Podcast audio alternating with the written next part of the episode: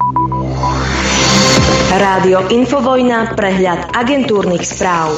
Dobré ráno, prajem. Je 9. novembra roku 2023. Opäť vyšlo slnko a opäť začína do poludne na Infovojne. Ešte raz, dobré ráno. Čo nás dnes čaká? Fico e, príde na ministerstvo životného prostredia. O zhruba 11.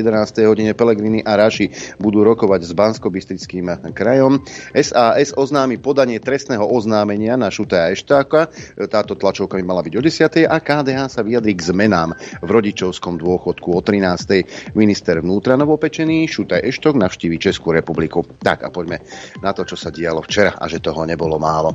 Vláda v tomto roku pomôže ľuďom s hypotékami asi formou daňovej úľavy. Pomoc by sa mala týkať domácností s hrubým príjmom do 4000 eur. Na ďalšie roky pripravia schému pomoci, ktorá bude v inom režime a bude závisieť aj od vývoja úrokových sadzieb. Vláda ráta s tým, že pomoc by v tomto roku mala stať do 10 miliónov eur.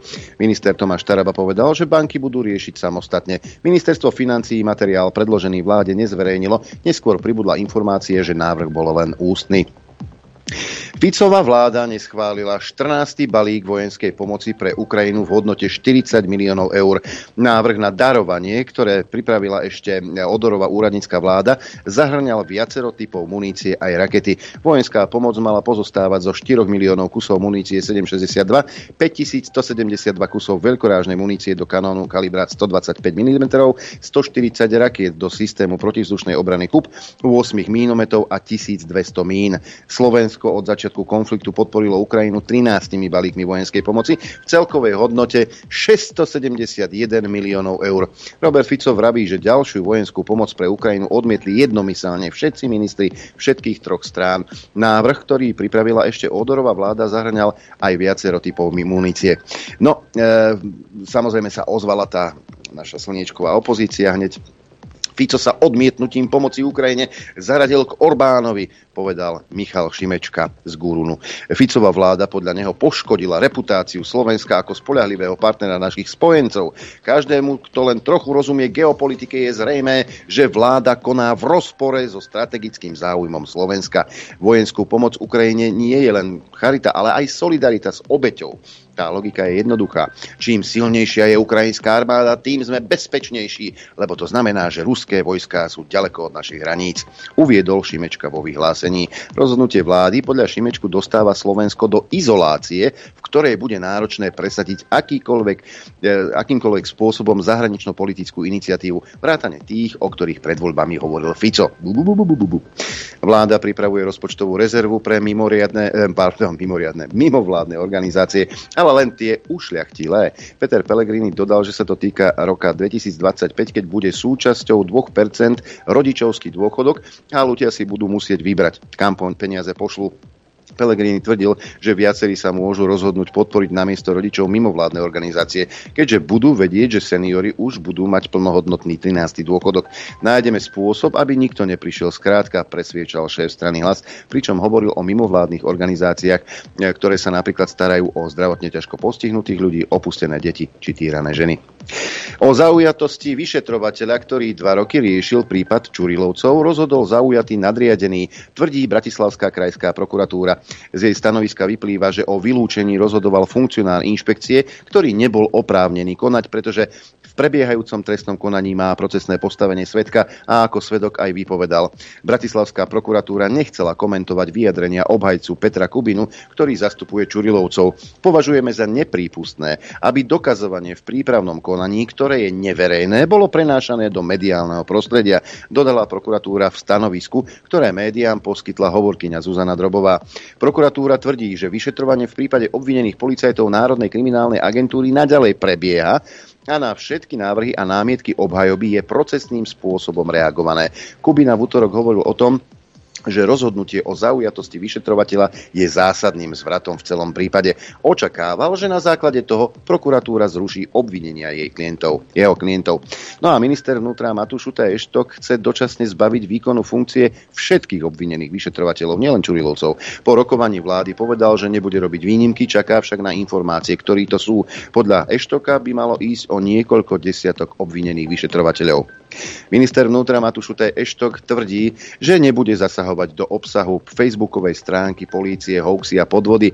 Po rokovaní vlády vyhlásil, že stránka bude fungovať ďalej, len nebude riešiť veci, ktoré by možno nemala. Zároveň spomenul, ako jeho stránka E, označila za konšpirátora. No, o administrátorovi stránky Davidovi Puchovskom minister vnútra povedal, že môže ostať pracovať ďalej.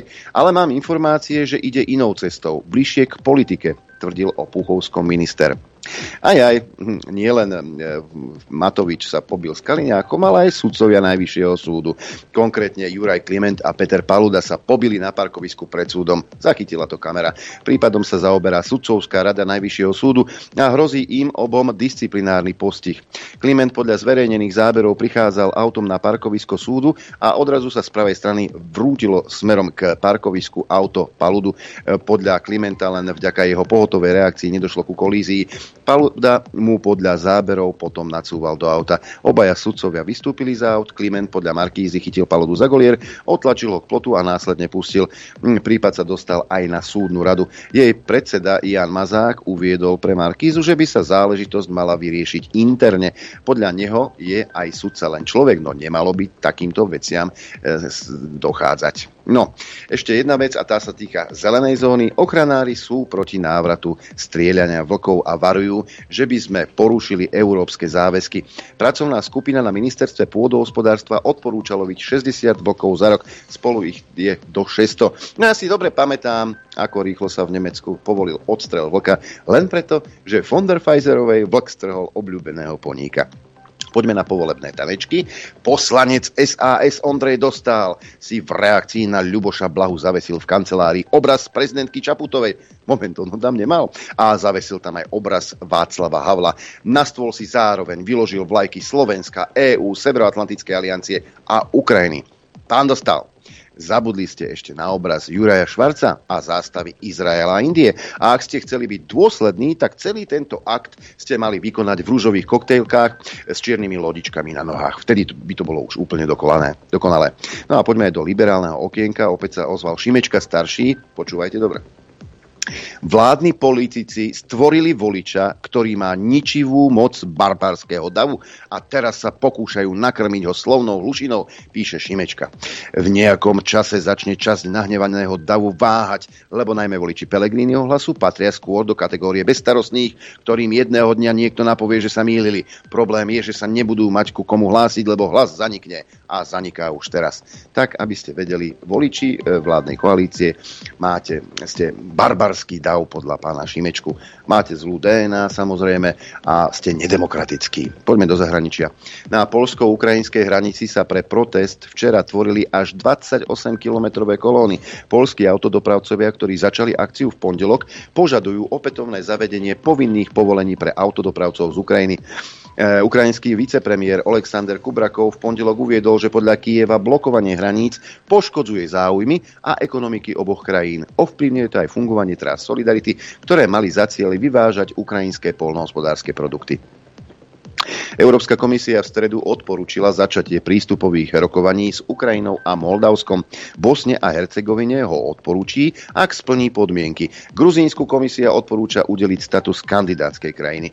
Lídry únie o ďalšom postupe rozhodnú na decembrovom samite. Ukrajina podľa Maďarska ale nie je vhodná na členstvo v Európskej únii, kým tam nebude mier. Jej vstupom by aj do únie vstúpila vojna, čo si evidentne nikto neželá, vyhlásil v reakcii na odporúčanie Európskej komisie začať prístupové rokovania šéf diplomacie Peter Siarto. Nepovažujeme žiadne ďalšie kroky v súvislosti s prístupovými rokovaniami s Ukrajinou za aktuálne, vyhlásil maďarský minister. Pripomenul aj očakávanie Budapešti, že Ukrajina vráti Maďarom žijúcim v zakarpatskej oblasti práva, ktoré mali do roku 2015. Tisíce Gruzíncov dokonca demonstrovali za členstvo v Európskej únii v reakcii na odporúčanie Európskej komisie udeliť Tbilisi štatút kandidátskej krajiny. Lídry únie o tom rozhodnú na decembrovom samite, ako som už hovoril. Premiér Garibašvili zablahožela krajine k tomuto historickému víťazstvu fakt si myslíte, že ste vyhrali. Prezidentka e, Salome Zurabišviliová sa večer prihovorila davu pred prezidentským palácom v hlavnom meste a prečítala petíciu, ktorá vyzýva európske vlády, aby schválili Gruzínsku štatút kandidátskej krajiny. Gruzínsko požiadalo o členstvo v EÚ spoločne s Ukrajinou a Moldavskom potom, čo Rusko vo februári 2022 napadlo Ukrajinu vo Francúzsku majú, a nielen vo Francúzsku, ale aj v ďalších krajinách západného sveta majú problémy. Konkrétne Francúzi zaznamenali rekordný počet antisemických prípadov. Na priechode v Nice sa objavili hákové kríže, na parížských školách židovskej hviezdy. Objavili sa prípady podpalectva pre um, mezuzy na dverách, ale aj útok na taxikára, pardon, útok taxikára na cestujúcu, pretože mala židovské meno. Boj proti Hamasu je vojnou celého slobodného sveta, povedala v Európarlamente izraelský minister zahraničných vecí Eli Cohen s tým, že ju treba vyhrať, aby existovala istota, že Západ nebude ďalší na zozname. Oh, toto som už niekde počul, ale si neviem vybaviť kde. Izrael podľa neho v pásme Gazy bojuje aj proti ďalším militantným skupinám podporovaným Iránom. Iránsky režim označil za sponzora terorizmu číslo 1. Počas emotívneho prejavu premietol dvojminútové video, ktoré zachytáva činy spáchané bojovníkmi Hamasu pri útoku na Izrael 7. oktobra. Kohena v Bruseli sprevádzalo niekoľko príbuzných ľudí, ktorých uniesol Hamas. Izraelská armáda tvrdí, že Hamas stratil kontrolu nad severom pásma Gazy a aj preto odtiaľ odišlo včera na juh až 50 tisíc civilistov. Zopakovala tiež, že nebude vyhlásené žiadne prímerie. Dnes sme videli, ako 50 tisíc obyvateľov odchádza zo severu pásma Gazy na juh. Odchádzajú, pretože chápu, že Hamas stratil nad severom kontrolu, povedal hovorca armády Daniel Hagari vo svojom televíznom vystúpení. No a desiatky ľudí utrpeli zranenia v dôsledku použitia bieleho fosforu Izraelom počas ostreľovania pásma Gazy. Informovala o tom 8. E, novembra televízia na stanica Al-Manar 2. novembra. Organizácia Amnesty International potvrdila, že Izrael používa muníciu s bielým fosforom v pásme Gazy a v Libanone.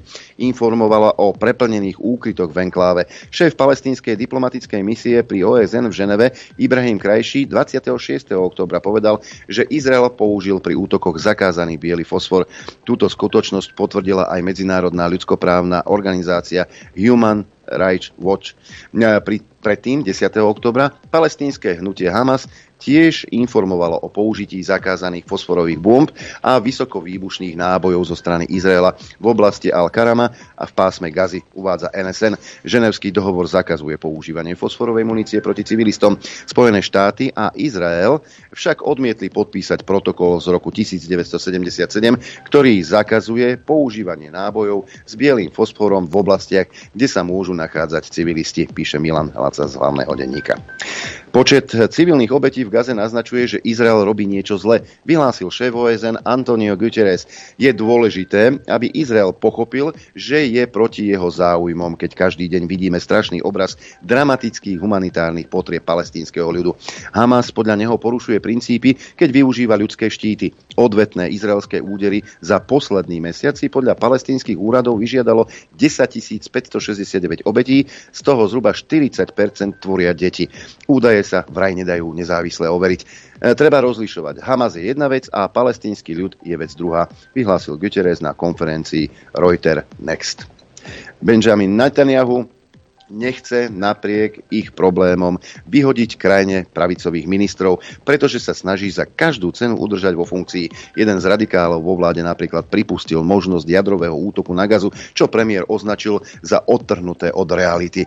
Ale že vraj majú problém s Netanyahuom. Izraelský expremiér Ehud Olmert vyhlásil, že Netanyahu je v stave nervového zrútenia, zatiaľ čo sa snaží vyhnúť strate funkcie v dôsledku toho, že počas vražedných útokov Hamasu 7. októbra októbra nedokázal zaistiť národu bezpečnosť. Výsledkom je, že Izrael sa teraz zo strategického hľadiska vychyluje z kúzu, tvrdí Olmert v rozhovore pre politiko. Trvá na tom, že prioritou Tel Avivu by malo byť vyrokovanie konečného usporiadania po skončení konfliktu, vrátanie obnovenia rozhovorov o vzniku palestínskeho štátu namiesto návratu k plnému vojenskému dohľadu nad Gazou. Zrútil sa. Je emocionálne zničený, o tom nie je pochýb. Chcem tým povedať, že sa mu prihodilo niečo hrozné. Bibi sa celý život snažil predstierať, že on je pán bezpečnosť. Každá minúta, keď je premiérom, predstavuje pre Izrael nebezpečenstvo. Myslím to úplne vážne. Som si istý, že Američania chápu, že je v zlom stave. dodal Olmert, ktorý stál na čele izraelskej vlády v rokoch 2006 až 2009 ako predseda liberálnej strany Kadima. No, v tomto konflikte a v tomto regióne figurujú aj Spojené štáty americké. Tentokrát zaútočili na ciele v Sýrii, ktoré podľa Pentagónu využívajú iránske revolučné gardy. Išlo o reakciu na pribúdajúce útoky, ktorých cieľom sú americké jednotky v regióne. Podľa AFP bolo pri útoku zabitých 9 osôb napojených na Irán. Je to druhýkrát za necelé dva týždne, keď Spojené štáty americké bombardovali zariadenia využívané militantnými skupinami.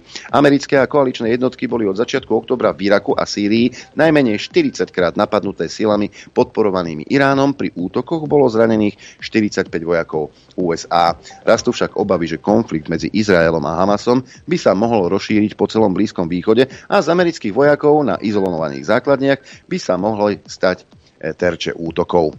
No a Nemci poďme ešte do Európy.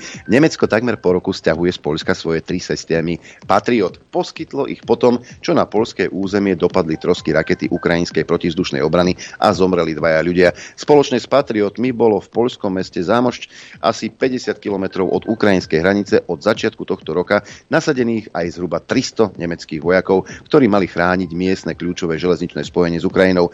Nemeckí vojaci ukončia svoje pôsobenie v Polsku a v piatok a budúci týždeň sa začnú začnú presúvať. Poďme ešte na Ukrajinu.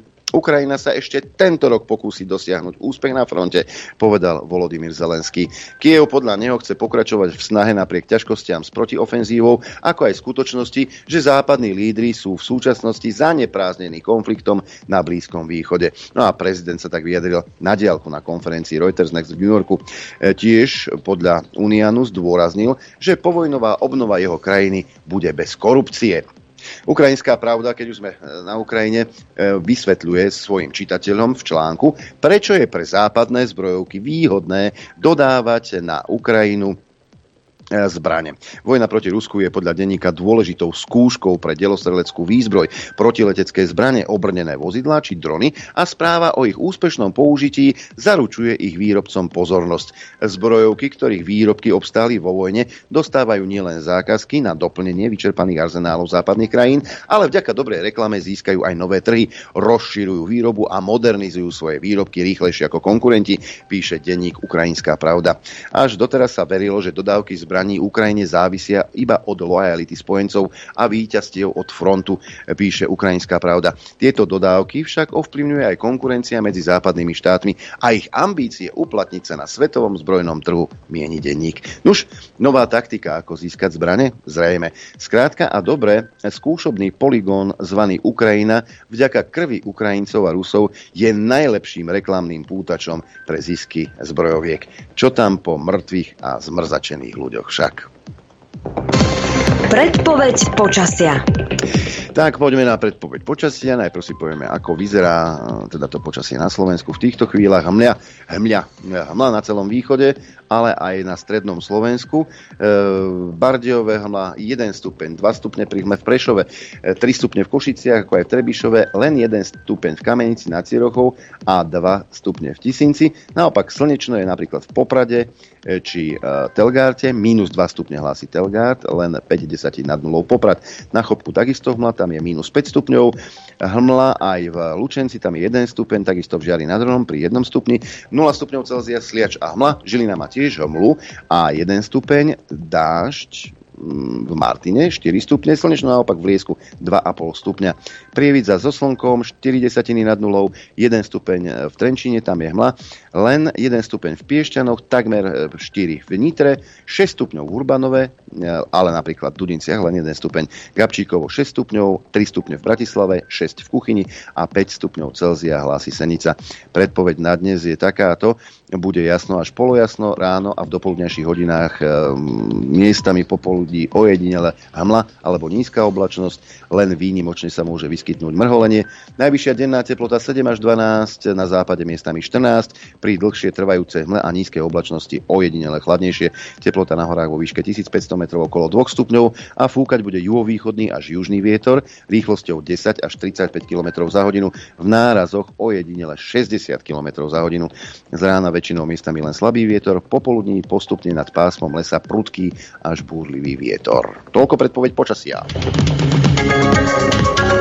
Dopoludne na Infovojne s Adrianom. A samozrejme aj s kolegom zo štúdia 54 Norbertom Lichtnerom želám dobré ráno. Dobré ráno tebe, poslucháčom aj divákom.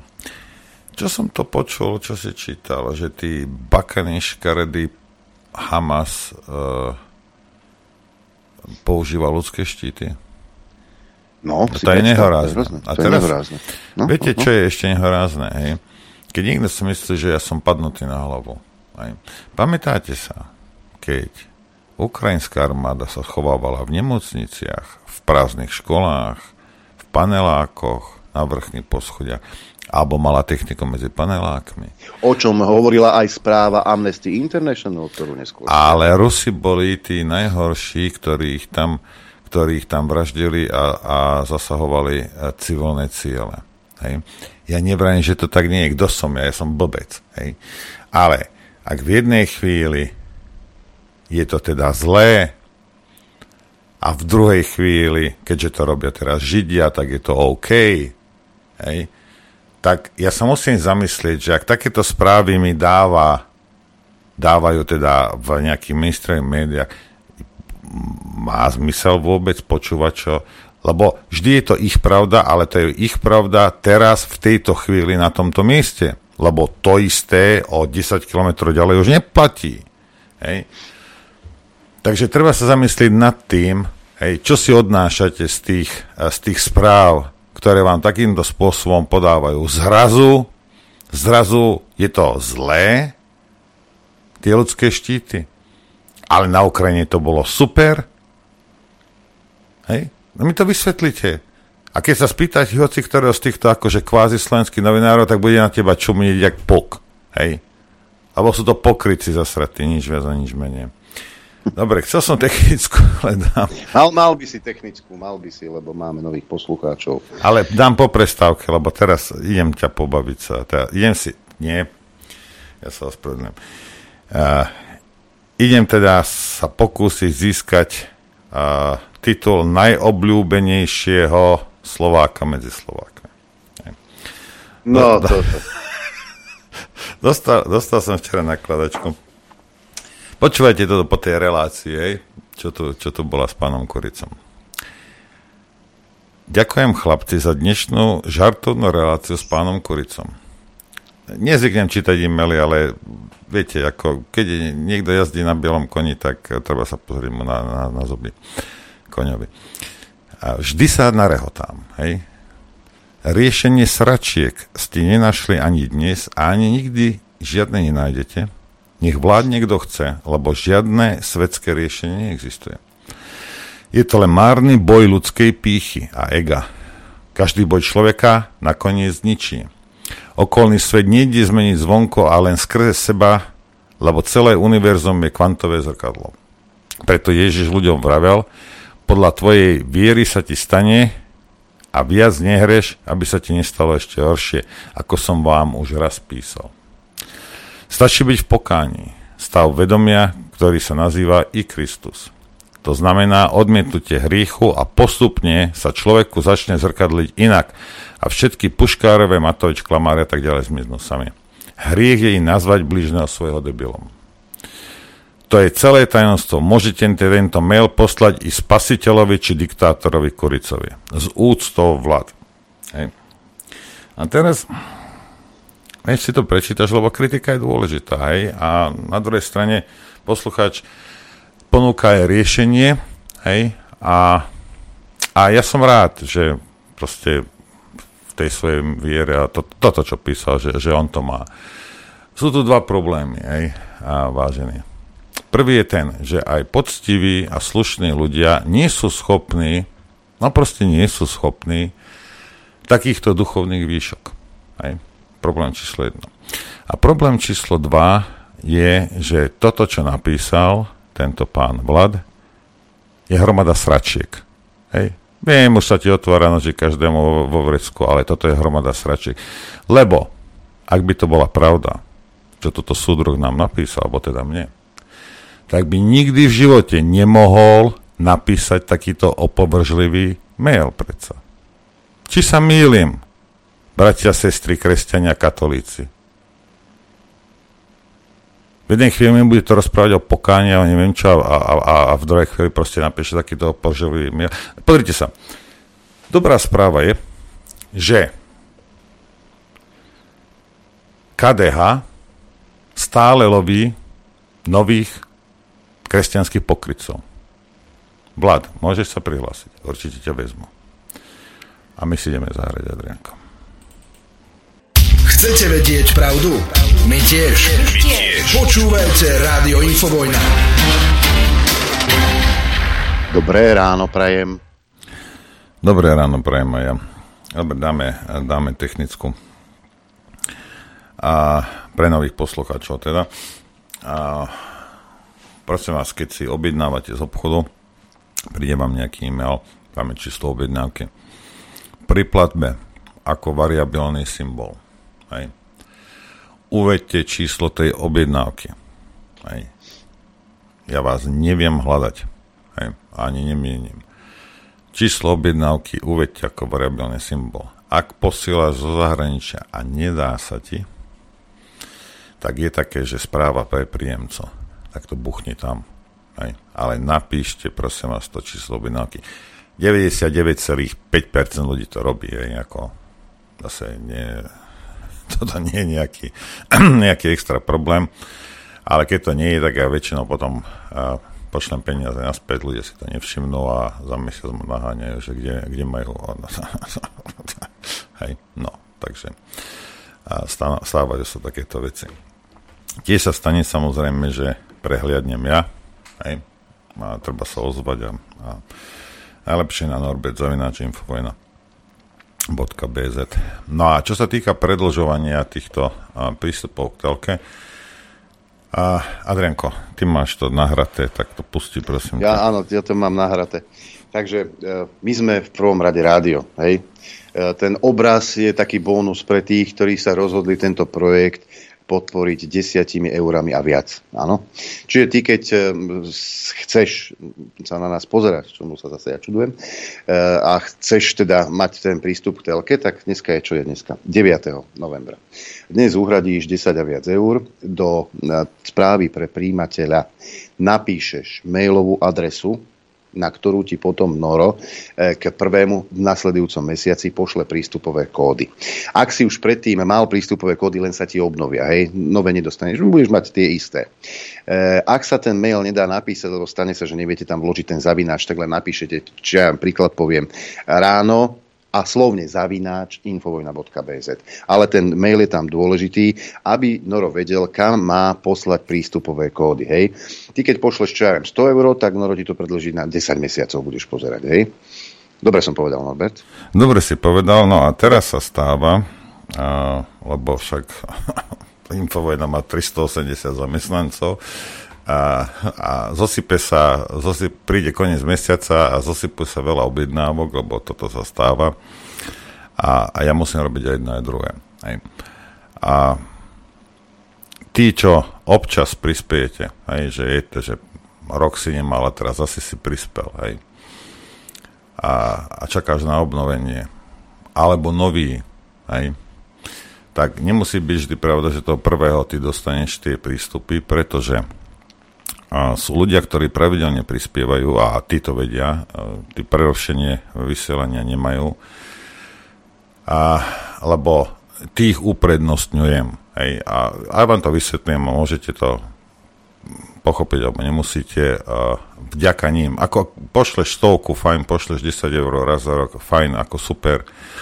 A ja si to vážim a, a je to OK. Ale ten chod rádia, udržujú ľudia, ktorí pravidelne prispievajú. Hej. A ja ich musím uprednostiť, pretože vďaka ním aj tí, ktorí neprispievajú, môžu počúvať. Hej. Proste takáto je realita. Takže môže sa ti stať, hej, povedzme tento mesiac sa určite stalo, že 3. alebo 4. si to dostal, alebo ti to bolo predložené ako nový, ale hej, a ni, o nič nepríde, že ja som tisíc napísal, že je to do konca tohto mesiaca ale máš to určite na 30 dní a ešte, keby si zase tento mesiac neprispel, tak zistíš, že ešte v decembri budeš mať nejakých 4-5 dní možnosť pozerať. Takže o nič neprídete, len sa môže stať, že to je, že to je o pár dní viacej. Hej. Nebudem, že máte smolu, nie, nemáte, proste dostanete to normálne na tých, na tých 30 dní. No a potom sú, a, sa tu do správy pre príjemcu, dajte tú e-mailovú adresu. Hej. Ale tu musíte uvádzať vždy. Ja musím, lebo ja keď vidím tú e-mailovú adresu, alebo taký, čo si kúpia knihu, tam dá, myslí si, že no nie, kúpi si knihu, dostaneš knihu, prispieš na rádio a chceš, tak dostaneš prístup k telke. A ako, ako prejav vďaky, a toto my nepredávame, takže uh, ak tam nedáš tú e-mailovú adresu, ja neviem, že chceš predložiť alebo nie, neviem nič. Hej. Pre mňa je to proste príspevok 10 eur a hotovo, lebo je mnoho takých, ktorí prispievajú a nechcú. Hej.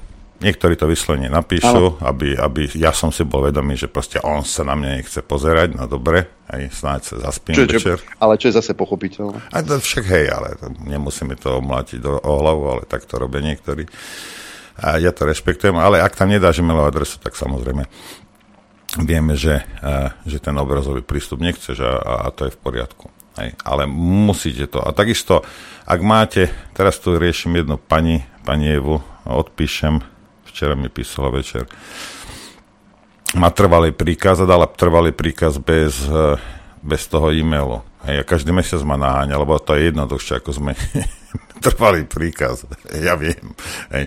Takisto verte mi, verte mi, že je jednoduchšie hej, napísať tam, tam tú e-mailovú adresu hej, a nechať to aby, to, aby sa to automaticky obnovovalo, než mňa naháňať. Ak si ty myslíš, že ty mi napíšeš a niekedy sa stane, že do pol hodiny reagujem a niekedy to je aj dva dní. Hej. Je jednoduchšie, naozaj jednoduchšie tam ten e-mail, e-mail dať. Hej, tak vás prosím, uh, uľahči, uľahčíme si to, hej. E, ďalšia vec je, chcel by som upozorniť na jednu vec, lebo stane sa, že, že sú nejaké problémy s objednávkami. Norbert to vie, keď si niekto objedná, čo ja viem, tričko a knihu a tá kniha ešte nie je fyzicky na sklade, tak to bude chvíľu trvať, kým ti tá celá objednávka príde. Hej? E, ak sa ale môže sa stať, že, že, že, že ti niečo neprišlo dlhšiu dobu, prosím vás, nepíšte na mail ráno zavináč infovojna.bz. Nepíšte tam. Nepíšte nepíšte tam, lebo sa vám to môže stratiť, lebo tých mailov chodí strašne veľa a môže sa stať, že to prehliadnem. A ak sa takéto niečo stane, napíšte prosím vás na norbertzavináč.infovojna.bz Áno, a najlepšie, keď hneď do, do, toho, e, do toho záhlavia napíšete číslo objednávky. Hej. Lebo tiež také, že ja som Joško Mrkvička, ja som zaplatil minulý mesiac a, a, a teraz a čo, kde? Prvite sa, ja viem, pre každého je jeho meno proste unikátna a zvláštna vec a k tomu ešte prídem za chvíľku v ďalšie veci. Ale systém u nás je nastavený tak, aby to fungovalo buď na e-mailoch, hej, mnohokrát anonimných, alebo číslach objednávky. Hej. A ja to viem dohľadať podľa mena, ale je to zbytočne komplikované Hej, na schvál. Systém je nastavený proste tak, že číslo a hotovo. Hej, a potom, potom sa mi objavia, objavia nejaké veci. No a takisto sedíš niekde v práci, už si tam 20 rokov a všetci ťa poznajú, aj lastovičky, tie tri, čo tam lietajú, ťa poznajú, Ferko, hej, že ty tu na tejto adrese robíš v tejto firme. Z hodou okolností sa stáva, že zrovna tá poštárka nevie, ťa nepozná, alebo ťa nechce poznať. Hej. A ty si necháš... Lebo je posl- nová. Áno, povedzme tak. Hej. Nie preto, že to je infovojna. Hej. A ty si necháš poslať veci do práce hej, a dáš tam, ja neviem, drotárska 60. Hej. A, a neviem, teraz je tam 18 firiem. Hej. A keby bola aj jedna. Hej. Keď tam bude, ja neviem, banka. Hej. Som volal nejakej pani a nakoniec na okresnom súde sedí, alebo že, že mi napísala, že, že, že adresa doručenia je do zamestnania. Do akého? Aj, ako, je nutné, aby ste tam napísali názov firmy, prosím vás. To je jedno, či ste okresný súd, alebo ste škola, alebo dnes, ste alebo firma. dnes sa môže stať pokojne, že v jednej budove sídli, čo ja viem, 20 firiem, hej, Tiež. majú tam kancelárie. Hej. No. Ale ja viem, ako vzhľadom k tomu, že ste tam každý deň, vy nadobudáte dojem, že ste tam nejaká uh, lokálna celebrita, no nie ste. Hej. Napíšte normálne proste názov tej firmy alebo inštitúcie, kde ste. A je väčšia šanca teda, že, že vás to nájde.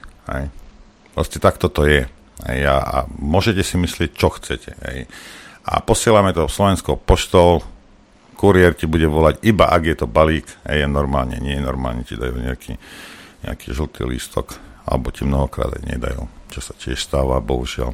Hej. A treba potom, potom ja to riešim s týmito poslucháčmi a treba si robiť poriadok na tej pošte. Ko...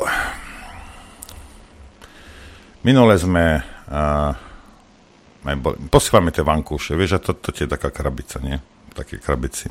Keď, keď, hej, keď to ide z kniha alebo niečo a inak to posielame v takom o, sáčku, ale keď to ide v krabici, vieš, a to ti na pošte povie. No ale toto je balík, vieš. No a moja žena musí vytiahnuť telefón a ukázať, že pozri sa tuto u vás na stránke, takéto sú rozmery, kde mu, čo sa počíta za balík, čokoľvek pod tým je listová zásielka, zmeraj si to. Rozumieš? Mnoho ľudí samozrejme, keď nemá informácie, hej, moja žena je taký, taký toto šprtá do týchto vecí, tak to samozrejme im umlatila o hlavu a potom drží klapačku tá ženská, ale proste je, je to, lebo ona si nie je istá, lebo ona niekde pracuje základné informácie nemá, tak pre istotu to, to chce ťa donútiť, aby si to podal ako balík. Hej, teraz tu nejde o to, to možno to je pár centov, ako toto je nepodstatné. Podstatné je to, že treba si informácie získavať všeobecne, nielen na pošte. Lebo fuj, či to je policajt, a prokurátor, jak hlavne nejaký úradník pripečený, ktorý, ktorý nemá ani pár o tom, čo tam robí, hej, ťa začne presvičať o nejakých somarinách. Hej? A ty keď nevieš, no tak samozrejme ťa oklame. Lebo sebe si uh, uh, uľahčí tú, uh, tú robotu. Alebo sa vyhne tomu, aby on mal nejaké problémy a radšej proste urobí to, to, to alebo ťa donúti robiť to, čo je pre teba horšie. Hej? Treba sa o, nejakým spôsobom s tými informáciami uh, vyzbrojiť, aby na vás neskúšali. A keď to urobia 5, 10, 12, buď sa to ten človek naučí od, teda od, od ľudí, alebo si to doštuduje, hej, alebo bude mať for problémy, veď to je jedno. Hej. A takto bohužiaľ funguje, funguje svet. Mám ešte nejakú... Ja aj počúvajte, toto ma zaujíma. Teda zaujíma. Počúvajte, idem oného, od, od, od Jarčuškovať. A pán Dvojamkový sa vyjadril. Tak si ho pustíme, Adrianko stanovisko dal, ale poviem vám aj tu veľmi otvorene a jasne. Viete, ten počin pána podpredsedu Blahu považujem za detinský, považujem ho za trapný a naozaj sa s ním neviem stotožniť, pretože pán Bláha to video nenatáčal vo svojom byte alebo vo svojej kancelárii súkromnej, ale natáčal ho v priestoroch budovy Národnej rady a musí si uvedomiť, že dnes je podpredsedom Národnej rady Slovenskej republiky, ktorý v zmysle nášho protokolu niekedy sedí ešte vo väčšom a bližšom rade ako členové vlády. Vysvetlite mi jednu vec, prosím vás. Hej? Teraz toto nejde o, o dvojamkového. Ide o jednu vec. Hej? A toto si treba potom uvedomiť, že čo za ľudia sú tu v tých médiách. Hej? Tak, rieši sa aby sme vedeli, rieši sa uh, teda nie vykopávanie dverí, lebo na to už zabudol Šimečka, aj, aj, aj, tá, aj tá ťava, hej, uh, Veronika, to, to ani na tieto veci zabudli a niekoho zastavia, lebo ide auto neoprávnenie, tak to je najväčší problém. Potom sa rieši, že minister vnútra dodržuje zákony, lebo to je problém, ktorý ti, jak si dovoluje dodržovať zákony, keď Hamrán, Ušoplesk, Mikulec, hej, ani Odor, Hej, táto Sorošov, toto Sorošovské prasa zákony nedodržiavali. Hej. Ako to, že niekto dodržiava zákony. A potom sú nejaké štátne znaky, kde je zarámovaná Zuza nie je, európska vlajka, alebo čo to je, tá handra modrá, tiež nie je. A všetci riešia, všetci riešia blahu, čo robil a nerobil vo svojej kancelárii. Aké to je mrzké a pokrytecké KDH, lebo však samozrejme nič inšie na agende nemá, lebo KDH od, odkedy vznikli, riešili iba buď somariny alebo kšefty, pokryci prašiví, hej, lebo nič inšie nie ste, pozrite sa na nás, pozrite sa na toho Mikloška pre že kam sa na neho hrabe Šimečka mladý, a toho Mikloška tieto pokrytecké kvázi kresťanské svine, hej, teraz toto riešia. Ale úvery, čo boli pozatvárané firmy, nezamestnanosť, vysoké ceny energií, hej, migranti, zdravotníctvo. Zdravotníctvo je samozrejme najdôležitejšia vec, aby si ty mohol ísť do, do, do, do, na zastávku autobusov a nikto ťa tam opichal, lebo to je najdôležitejšie celom zdravotníctve. Hej. Školstve mimo vládky ne, ne, nevadia. Hej. A, a proste veci, ktoré ľudí trápia každý boží deň, tie sa neriešia. Tie nezaujímajú ani novinárov. Pochopte toto, že ich to netankuje, čo ty máš za problém.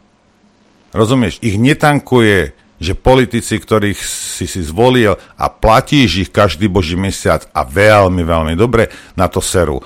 Nie, to novinárov netrápi ich trápi, že Zuzu niekto zavrel do malej skrine. Sice ako jeme, ten blá dokázal a dokázal to ako klobúk dole. Hej. Takže toto trápi novinárov. Toto trápi predsedu Národnej rady.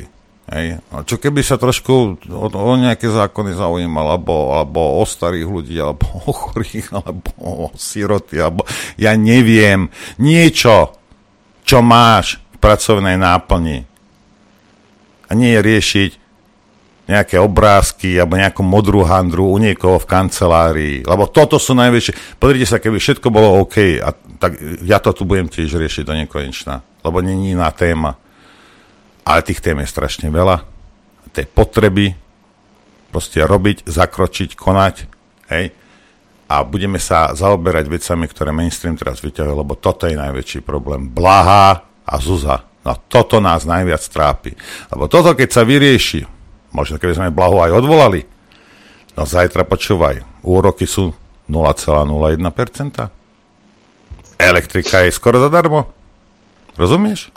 Dôchodok máš 1500 eur. Pečené tak, holuby do huby. Jasne, všetko. Všetko je vyriešené. Počúvaj, ani jeden migrant, nič, žiadne, žiadne, žiadne one, žiadne násilie, nič, nič sa nedieje na Slovensku. Nič. Rozumieš? Len stačí toho blaho odvolať, lebo toto je to najdôležitejšie. Len aby ste vedeli, hej, že mainstreamové médiá nezaujímaš ty, zaujíma ich to, aby ich majitelia tam dosadili svojich poskokov a mohli vládnuť, teda respektíve rozbíjať štát, ako to robili doteraz. Mm-hmm. E, samozrejme, najväčší problém sú teraz sa riešia mimovládky a odovzdávanie zbraní na Ukrajinu, respektíve neodovzdávanie. Vypočujme si týchto dvoch pánov. Vážení priatelia, dnes sme na vláde rozhodli o dvoch veciach, ktoré sú dôležité nielen pre celú vládnu koalíciu, ale aj pre smer slovenskú sociálnu demokraciu. Tou prvou je veľmi vážna téma, bonifikácie vysokých úrokových sadzieb pri hypotekárnych úveroch. Mám dobrú správu, dohodli sme sa, že minister financií predloží v najbližších dňoch do Národnej rady Slovenskej republiky v skrátenom konaní príslušnú legislatívnu iniciatívu, ktorá nebude riešiť len problém roku 24 a nasledujúcich, ale bude reagovať spätne na rok 2023. Poviem to zjednodušene, v roku 2023 došlo eh, k mnohým eh, refikciám eh, úrokových sadzieb, kedy napríklad dostal hypotekárny úver človek za 1% a zrazu úrok vyskočil na 5%. Mechanizmus, ktorý použijeme v roku 2023, bude iný ako ten po roku 2024, ale zmena je v tom, že budeme riešiť aj tento rok a nebudeme sa sústreďovať len na nové veci.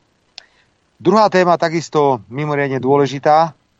Poznáte oficiálny postoj Smeru Slovenská sociálna demokracia, pokiaľ ide o zásielky vojenské techniky na Ukrajinu. My sme dnes rokovali vo vláde o návrhu, ktorý nám tu zanechala úradnícka vláda a ktorý spočíval pomerne veľkej vojenskej zásielke, ktorá mala byť realizovaná zo zásob armády Slovenskej republiky na Ukrajinu. S veľkou radosťou chcem skonštatovať, že celá vláda, to znamená všetky strany, ktoré sú v nej zastúpené, jednomyselne sa rozhodli odmietnúť zaslanie e, týchto e, zbraní a munície na územie Ukrajiny, pretože tým dávame jasne najavo, že budeme predovšetkým uprednostňovať humanitárnu a civilnú pomoc a že akékoľvek zásielky zbraní a munície zo štátnych skladov z armády na Ukrajinu skončili. Aj toto bolo potvrdením, že úradnícká vláda pána Odora dokázala pripraviť pomoc vždy pre niekoho iného, len nie pre občanov Slovenskej republiky.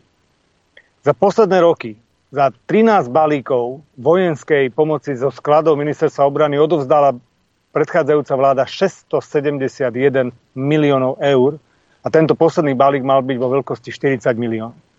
Áno, najmä sa musíme sústrediť na pomoc občanom Slovenskej republiky. A preto som aj ja rád a ďakujem pekne za podporu, že tento návrh, tak ako sme ho predložili, nebol schválený. E, toľko teda títo dvaja páni a ja som čakal na reakciu. Veľmi ma pobavilo, že Šimečka aj s Valáškom okamžite zvolali tlačovú konferenciu. Lebo teraz ponovom už PSK má tlačové konferencie každý deň. Boli tam sami dvaja, samozrejme vysvetľovali, ako je to potrebné, aby e, teda tie zbranie na Ukrajinu sme dodávali, lebo teda, že e, tá ruská armáda je ďaleko a keby sme nedodávali, tak tá ruská armáda nás prevalcuje a vpadne do Európy a obsadí celú Európu. Ale e, vieš, čo ma na tom najviac pobavilo? Lebo my nie sme blbí, samozrejme. Vieme, ako fungujú tlačovky. Zvolali tú tlačovku a na záver tej tlačovky, e, teda najprv hovoril Šimečka a potom hovoril pán Valášek. E, tak len ten záver chcem pustiť. Nie je komplikovaný princíp toto s tou bankou, ale Robert Fico mu buď nerozumie, alebo nechce rozumieť. Zahraničnú politiku poňal nie ako banku, ale ako kasíno s našou reputáciou hazarduje a náš kredit úspešne a rýchle premrháva. Daň za to budeme jedného dňa platiť my všetci. Ďakujem veľmi pekne, Tomáš. Ak nie sú ďalšie otázky, tak vám prajem ešte všetkým pekný zvyšok dňa. Čo z toho vyčíta človek, ktorý sa v tom vyzná? Žiadna otázka, žiadna otázka predtým ani položená nebola. Hej? Ak nie sú ďalšie otázky. Žiadna otázka. To znamená, že to zvolali veľmi narýchlo, aby teda svojim donorom ukázali, akí sú aktívni, že ani ich spriateľené denníky N, SME, po prípade aktuality, nestihli na tú tlačovku prísť, pretože tam nikto nebol. Takže Šimečka, ty štátnik, aspoň to, aspoň to ošetri inak. Vidím že, ne, ne, vidím, že nechcete klásť žiadne otázky. Ďakujeme za účasť. Dovidenia. A nie, ak nie sú ďalšie otázky. Lebo žiadne otázky položené neboli milý môj e, Šimečka. Tak toto je ten štátnik, keby ste chceli vedieť. Progresívne Slovensko skrátka funguje takto. E, čo je Noro ďalší problém v našej spoločnosti? Samozrejme mimovládne organizácie, ktoré sú ohrozené teraz, lebo nebudú dostávať e, tie svoje percentá. Dobre, správ, správne to chápem, že teraz ľudia si môžu vybrať, že daj 2% dajú nejakej uh, mimovládke, napríklad ako sme aj my, alebo to dajú rodičom. Hej? Hej, hej. No a dobre, teraz mi povedzte jednu vec. Hej? Prečo? Ja som videl, ako oni skáču 3,50 m, veď pre Boha, že ja... Ale teraz prečo? Zober si, že máš človeka, ktorý niekde háčkuje, rozumieš, robí niekde za, neviem, príklad, neviem, 800 eur alebo 1000 eur. Hej? Nie je na tom najlepšie. Hej? A teraz rodičov má tiež, ktorí na tom nie sú najlepšie. Takýchto ľudí je strašne veľa, aby si začudoval. Hej? A teraz niekedy ja viem, však, lebo nám to, no, keď mi to pošlú, lebo inak to nemá, lebo on chodí z celého okresu naraz jedna čiastka, ale väčšinou je takých 60-80 eur. Hej? A teraz, ja ako mimo vládka, prečo by som mal byť zhrozený, že nejaký človek hej, z peňazí, ktoré sú jeho, lebo tie dane sú to si si zarobil, to nie je štátu, to sú tvoje peniaze. Hej. Že on dá miesto nám, že dá svojim rodičom, ktorí si za to, ja neviem, kúpi si ohrievač domov, alebo kubík dreva, alebo ja neviem, čo, čokoľvek. Hej. Že to prilepší teda tomu, keď ten človek nezarába toľko, nemôže im normálne pomáhať, tí, ľudí, tí, tí dôchodci proste sú na tom, ako sú. Prečo by som ja mal skákať 2,50 m, že ten človek, a má to, teda bude mať tú možnosť, že ten človek pomôže svojim blízkym a nepošle peniaze nám. Hej. Prečo je toto problém pre nich? Mi vysvetli. Z akého dôvodu? Adrianko. Nož, e, vidíš, ale celá tlačovka Sasky bola o tom, aké je to hrozné, že už teda tie zdravotnícke zariadenia nebudú mať tie 2% daní. Prečo? Rodičia s, s postihnutými deťmi nebudú mať, no lebo všetci budú posielať rodičom, že je to hrozné riešenie, že, ale potom Pelegrini vyhlásil, že nejaký, kom, nejaký kompenzačný fond zase bude pre mimovládne organizácie. Dobre, ale toto celý čas riešili, či to bol Dostal, či to bola Marcinková, či to bol Sulík, celý čas riešili tieto mimovládky, ktoré riešia, čo ja viem, útulok pre psov a tak ďalej a tak ďalej. A Zrazu, to, potom, zrazu ide o útolok pre psov, hej? Ale potom padla otázka, jediná novinárska otázka na tejto tlačovke, k čomu teda tie mimovládky sú. Pani Kolíková to vysvetlila. Tamara Lesná teatri.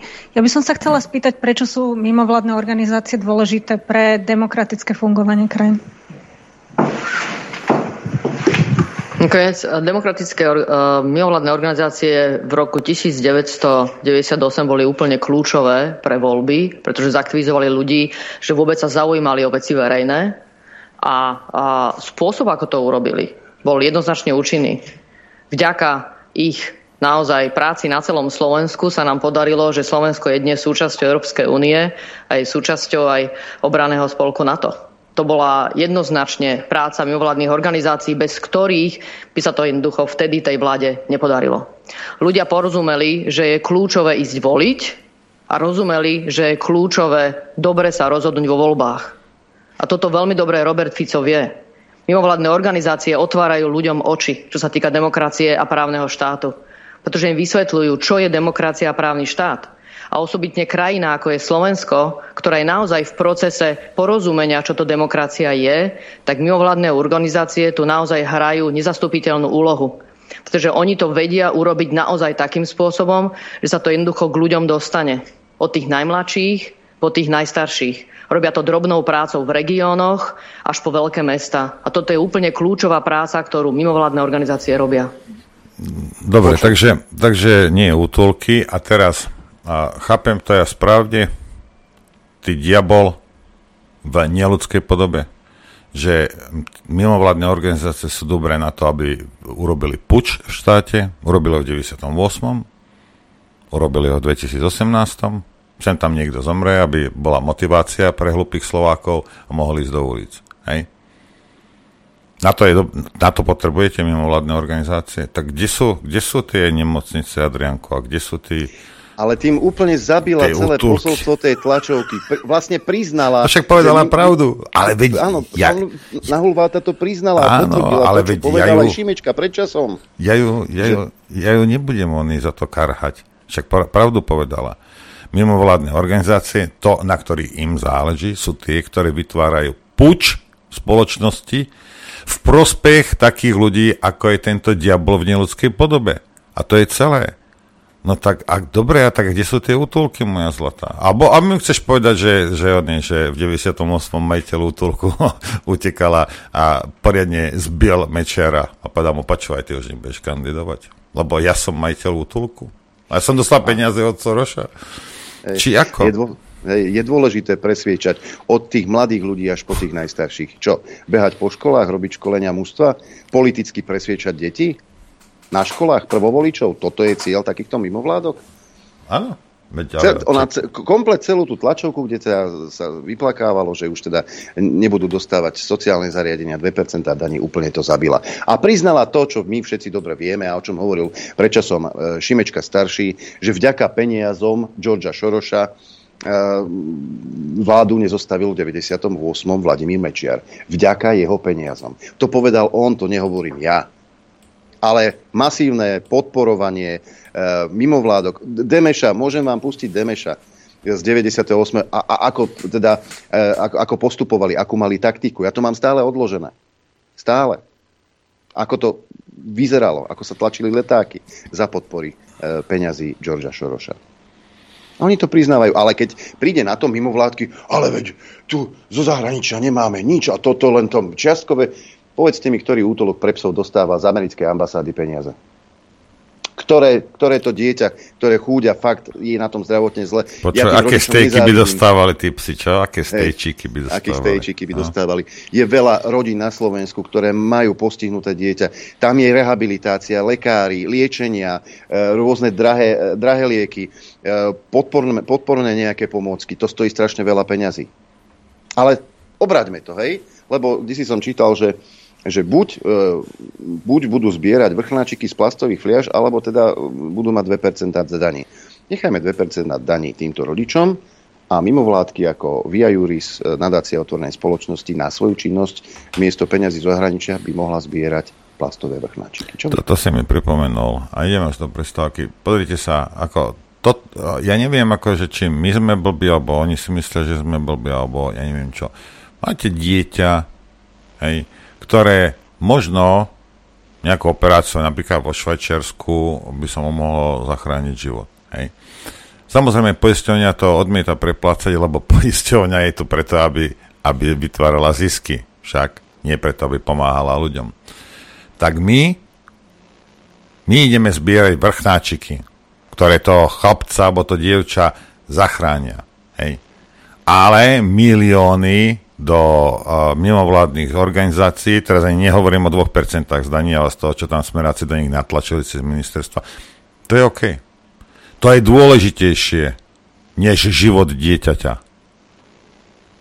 A potom mi povedzte, že nie sme pokryci. Potom mi povedzte, že sme normálni ľudia, ktorí si zaslúžia všetko to najlepšie.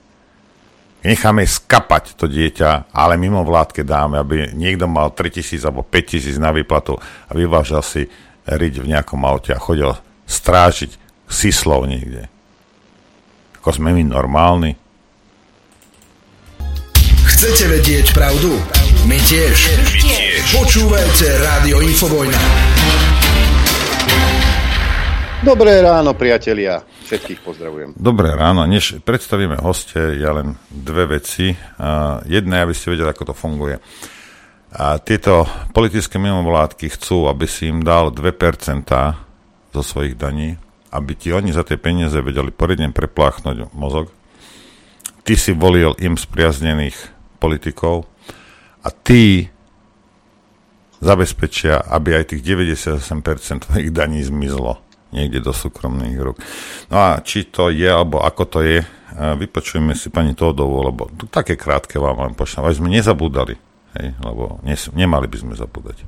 Ale vieš, ako som to myslela, že v podstate tie ambasády venujú aj nejaké prostriedky, aj nejaký čas jednotlivým krajinám podľa toho, ako veľmi to z ich pohľadu tie krajiny potrebujú. Podporujú novinárov, podporujú mimovládky, podporujú proste slobodu. Podporujú novinárov, podporujú mimovládky. A ja som si to myslel, až kým pani Tódová teda ma neuistila, že je to tak. Mm-hmm. Ale je zaujímavé, že keď to financuje Kongres Spojených štátov amerických, tak je to v poriadku. Hej? Ale nás samozrejme financuje Kremel. Aj keď to pravda nie je, ale tú nálepku máme. Čiže, milá pani Tódová and kompánia, podľa seba súdim teba? Asi, hej. Mm-hmm. No. A ruble stále v nedelu. No, alebo my tým Rusom za to nestojíme. E, dobre, uzavrieme na dnes tému mimovládne organizácie. Máme tu hostia zácného. E, po dlhšej dobe k nám do štúdia Juh zavítala pani doktora, doktorka Viktória Helenbart. Vítajte v našom... Dobré ráno. Dobré ráno všetkým. Tých tém, s ktorými ste prišli, je asi veľké množstvo, lebo ste tu dlho neboli však.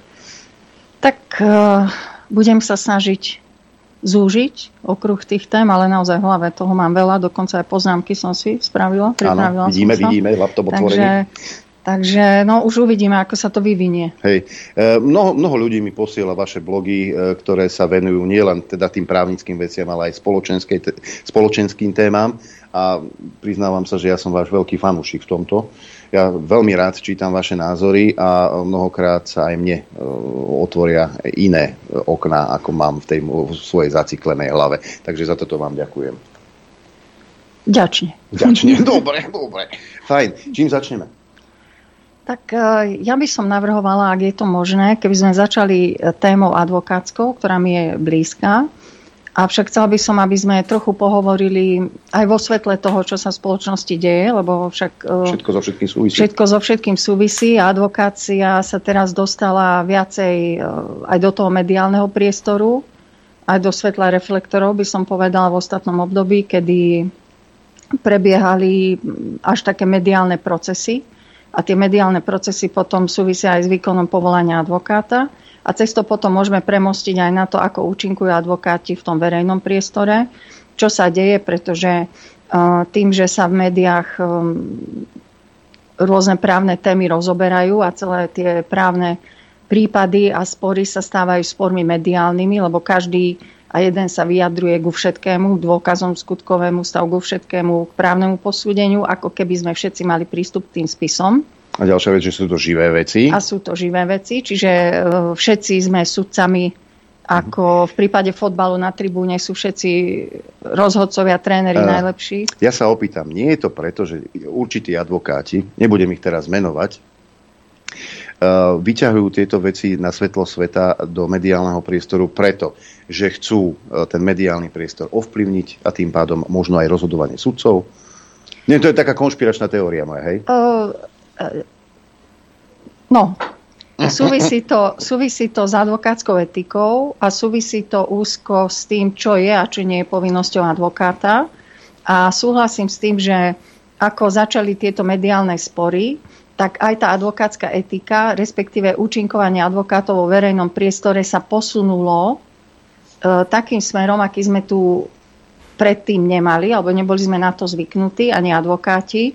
Tá hranica čiara toho, čo ešte pri tom verejnom e, účinkovaní a vyjadrovaní advokáta je alebo nie je adekvátne v živej veci, keď sa vyjadruje, sa posunula. E, takže otvára to aj nové etické otázky, etické témy, výkonu povolania advokáta a preto ja by som bola rada, keď sme sa zamerali možno e, v tomto našom rozhovore na tieto veci, pretože je dobré e, aj pre laickú verejnosť, ale aj pre právnickú verejnosť, aj pre kolegov advokátov, aby sme o tom hovorili, pretože advokácia a, a povolanie advokáta sa nevyčerpáva tým, že e, sledujeme v mediálnom priestore účinko aj jedného, dvoch kolegov, mm-hmm. ale tí advokáti pôsobia všade na Slovensku. Máme svoju prax každodennú, naozaj veľa prípadov, ktorým sa venujeme a určité tendencie v tom, e, e, tak by som povedala, výklady etického prístupu eh, výkonu povolania eh, sú tiež deformované v tých médiách. Asi by bolo treba, no neviem, či je to už včas, ale treba si povedať otvorene, že niekde treba zatiahnuť ručnú brzdu a musíme si otvorene povedať, že ako by to malo byť, ako to rozhodne nemá byť. A keď aj odznievajú v médiách alebo verejne nejaké vyjadrenia, ktoré skresľujú tú advokátsku etiku, tak je dobré minimálne o tom verejne diskutovať a poukázať na to, že toto asi nie je ten, ten správny smer. Môžeme ale povedať, že tento prístor sa zamerikanizoval. Uh, súhlasím s tým a súhlasím aj s tým, že kolegovia, ktorí priniesli tieto tendencie a trendy, sú tak ja to ako pozorovateľ, hej, zvonka môžem konštatovať fanúšikmi práve toho angloamerického systému a spôsobu výkonu advokácie. A to zase zabudla som na tú vašu pôvodnú otázku, keď ste hovorili, že áno, advokát sa snaží a môže snažiť aj mediálny priestor alebo tú verejnú mienku ovplyvňovať v prospech svojho klienta. Áno, a, je, jedna to, z fóriem je táto. Áno, presne tak. Ale to je práve ten americký štýl, by som povedala, hmm. že výborné advokátske kancelárie a tam je aj ten porotný systém v určitých sa snažia ovplyvniť tú verejnú mienku do tej miery, aby privodili dobrý výsledok pre toho svojho klienta a využívajú na to Viete, ale táto snaha, táto snaha týchto advokátov a médií by bola úplne zbytočná, keby sme mali sudcov, ktorí sa neposerú pri prvej zmienke ich mena v médiách. Rozumiete? Lebo je to irrelevantné čo vypisujú no. médiá, ak sudca je sudca. Hej. Súhlasím, len je to to, že je to nové, je to v podstate, zatiaľ čo v Amerike možno sú na to zvyknutí a tá spoločnosť je dlhé obdobie sa vyvíja určitým smerom hej, a sú zvyknutí na takéto tie veci a ani, aj sú aj odolnejší, nedajú sa tým ovplyvniť, tak u nás je to novinka a keď nastúpi, a my sme mali štátik a nastúpi agresívny mediálny priestor, hej, určité médiá naozaj uh, spolupráci s advokátmi veľmi razantne vystúpia a ovplyvňujú tú verejnú mienku, tak uh, áno, vzbudzuje to strach, vzbudzuje to obavy a rada by som hovorila aj o tom, že nie len, že sudcovia, ale advokáti ako takí tiež uh, strácajú tú autonómnosť, tú nezávislosť a tiež vidno na ich tú obavu z toho, že ako budú v tých médiách vykreslení. Ale aj samotná advokátska komora sa dostáva pod tlak, ako ja to pozorujem, tých médií, ale tých mediálnych výstupov určitých, ktoré uh, sú aj tendenčné, sú účelové, sú manipulatívne a ako keby si nebola schopná vyboxovať ten priestor, ktorý je patrí, ako nezávislej, stavovskej, asertívnej, e, profesnej organizácii, ktorá, ktorá má e, sa zastávať toho povolania poslania advokáta bez ohľadu na to, čo média píšu, alebo čo napíšu alebo, aj o funkcionároch komory alebo o komkoľvek. Alebo aká je hlavná e, línia ideová v médiách. Doplatil na to aj váš kolega doktor Peter Weiss, ktorý bol riešený na advokátskej komore. Len preto, že, sa, že vyslovoval svoj právny názor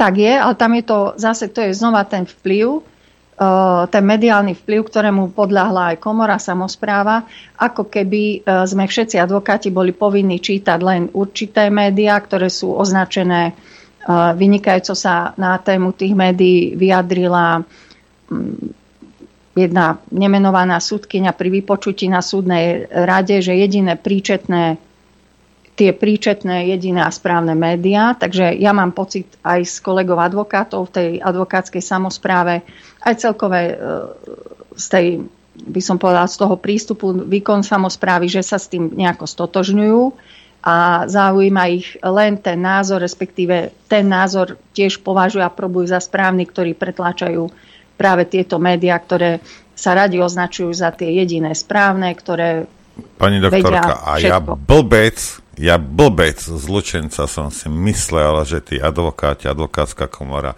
by sa mala riadiť zákonmi.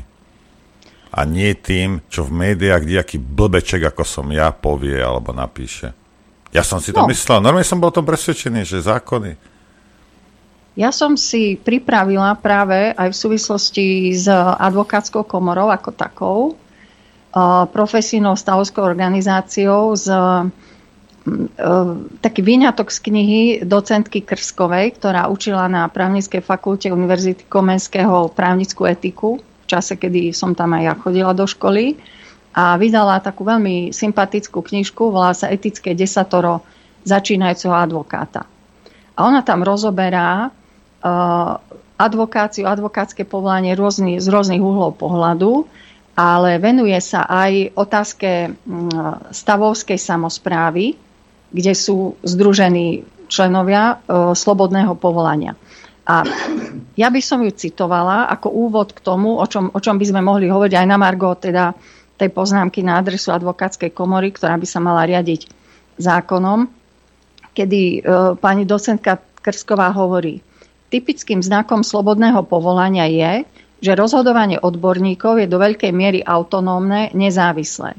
Autonómnosť rozhodovania je imanentná povahe odbornej praxe a dáva odborníkom kredit v očiach spoločnosti. Aj ten, kto dáva odborníkovi príkazy, očakáva od neho, že mu zadrží ruku rozvážnym, kompetentným a obozretným úsudkom.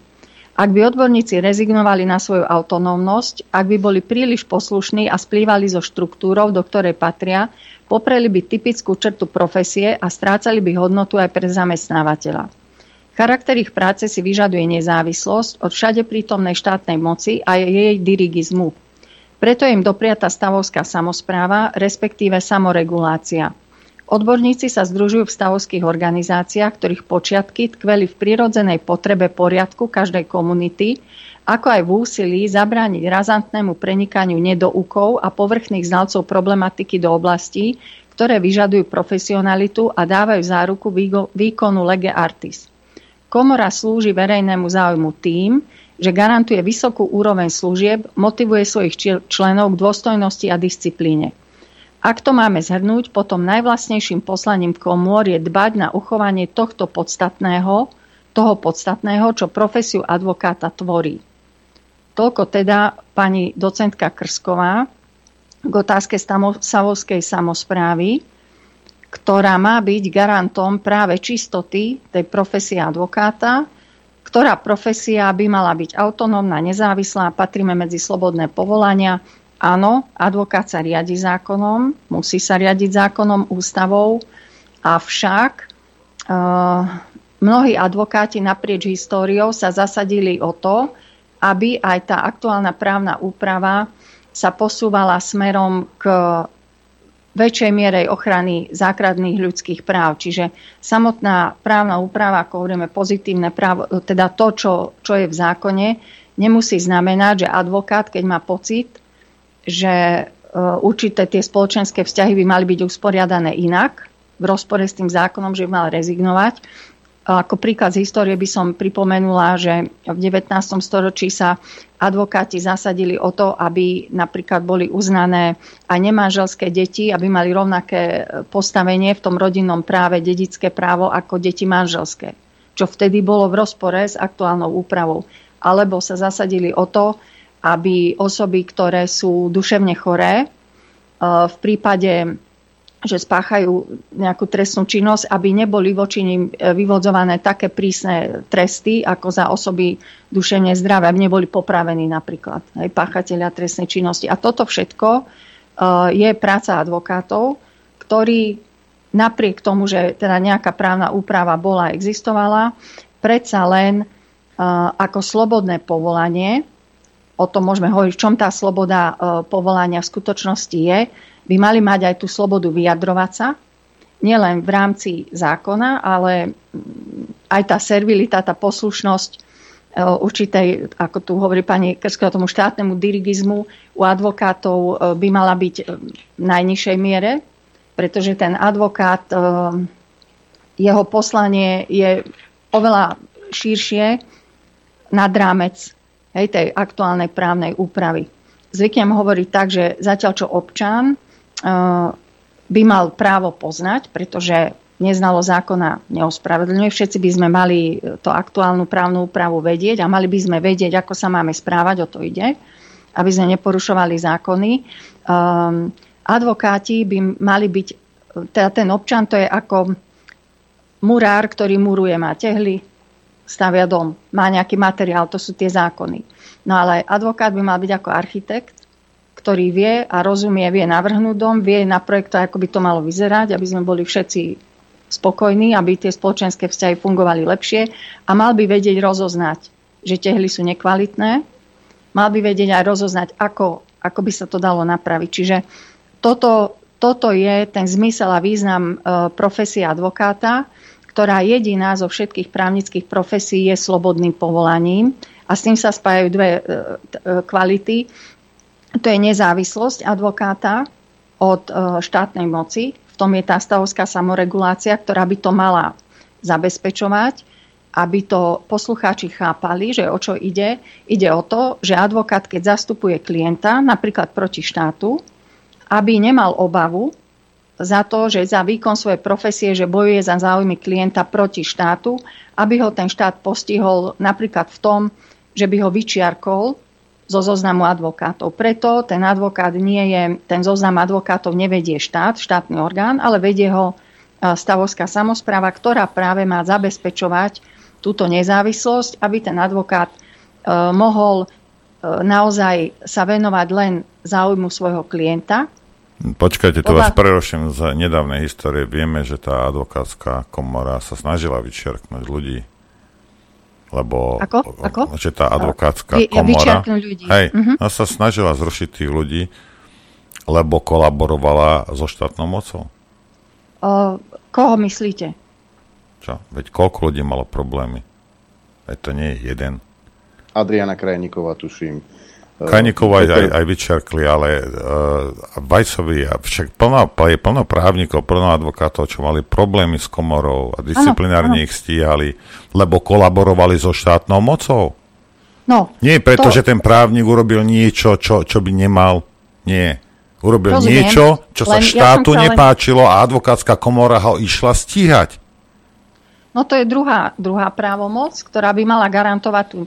Čiže ja len tú platformu, hej, čiže tá nezávislosť je garantovaná tou samozprávou a áno, tá samozpráva sa má starať aj o vyvodzovanie disciplinárnej zodpovednosti za porušenie etického kódexu. A toto sú tie prípady, o ktorých asi, na ktoré vy poukazujete, že ako tá komora vyvodzuje disciplinárnu zodpovednosť voči svojim členom a z akých dôvodov. No a túto zodpovednosť si vyvodzujú ináč advokáti sami voči sebe. Tie disciplinárne senáty sú zložené z advokátov, z kolegov, ktorých si volia tiež kolegovia na konferencii, že títo budú členovia disciplinárnych senátov.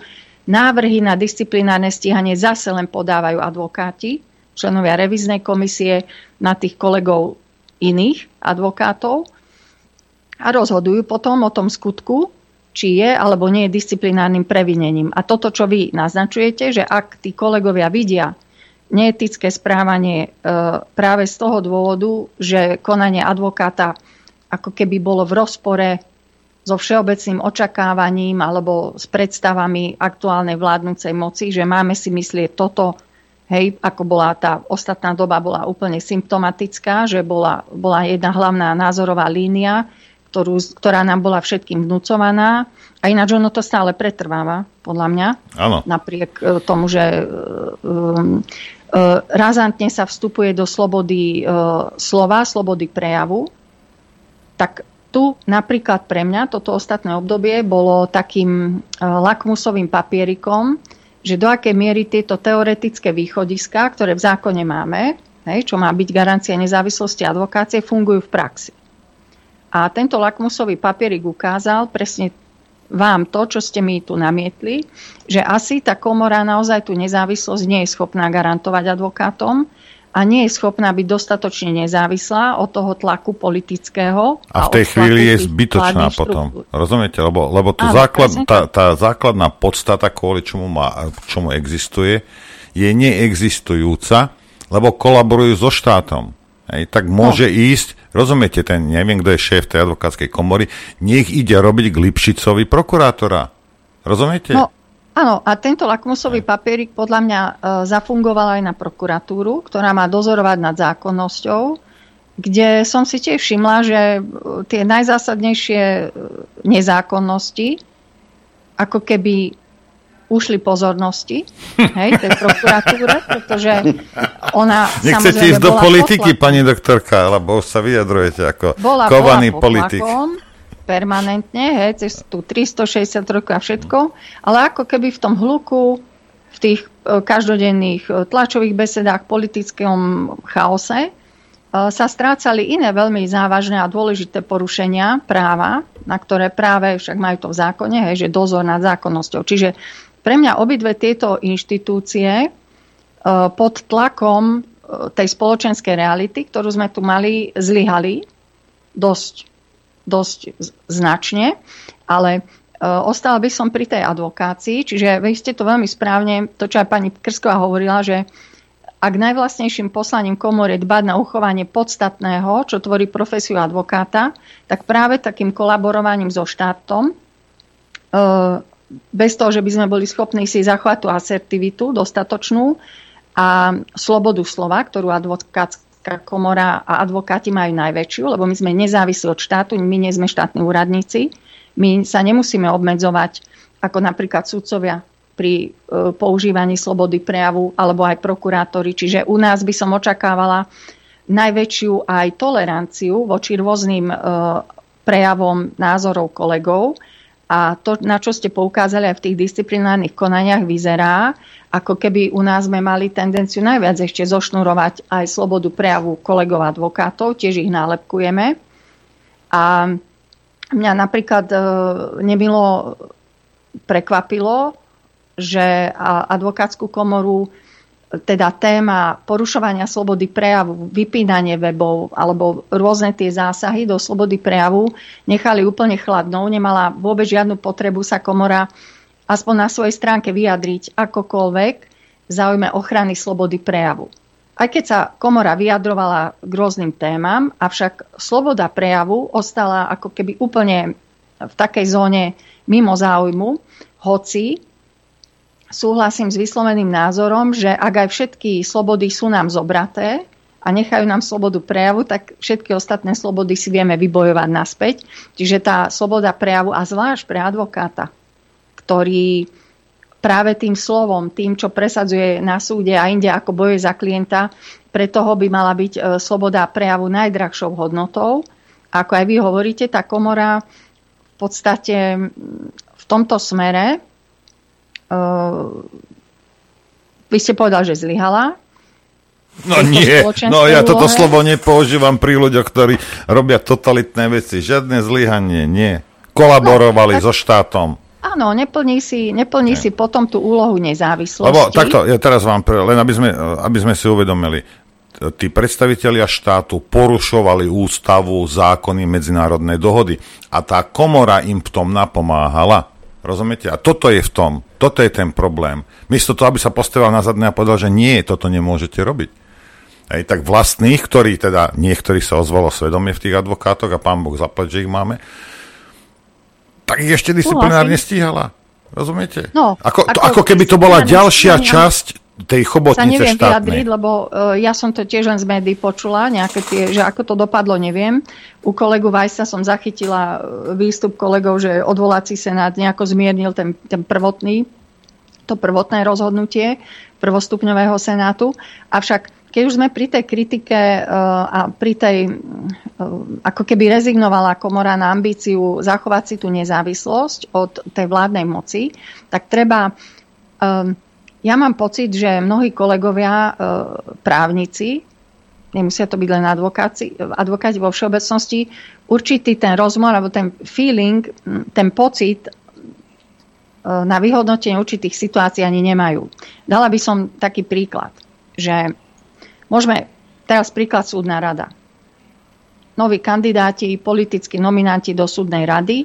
Jeden z tých kandidátov, nominantov je uh, advokátka, kolegyňa, ktorá je súčasne podpredsedničkou advokátskej komory. No.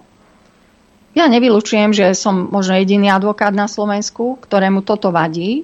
Ja v tomto vnímam nepochopenie uh, tej potreby nezávislosti stavovskej samozprávy advokátskej, pre mňa toto prepojenie funkcií, hrabanie všetkých funkcií, hej, sústredenie do jedného človeka, tiež je ohrozením tej autonómie advokácie, pretože ak ste vysoký funkcie, mne nevadí, že sú politickí nominanti um, aj advokáti, lebo sú to právnici v súdnej rade, nech sa páči.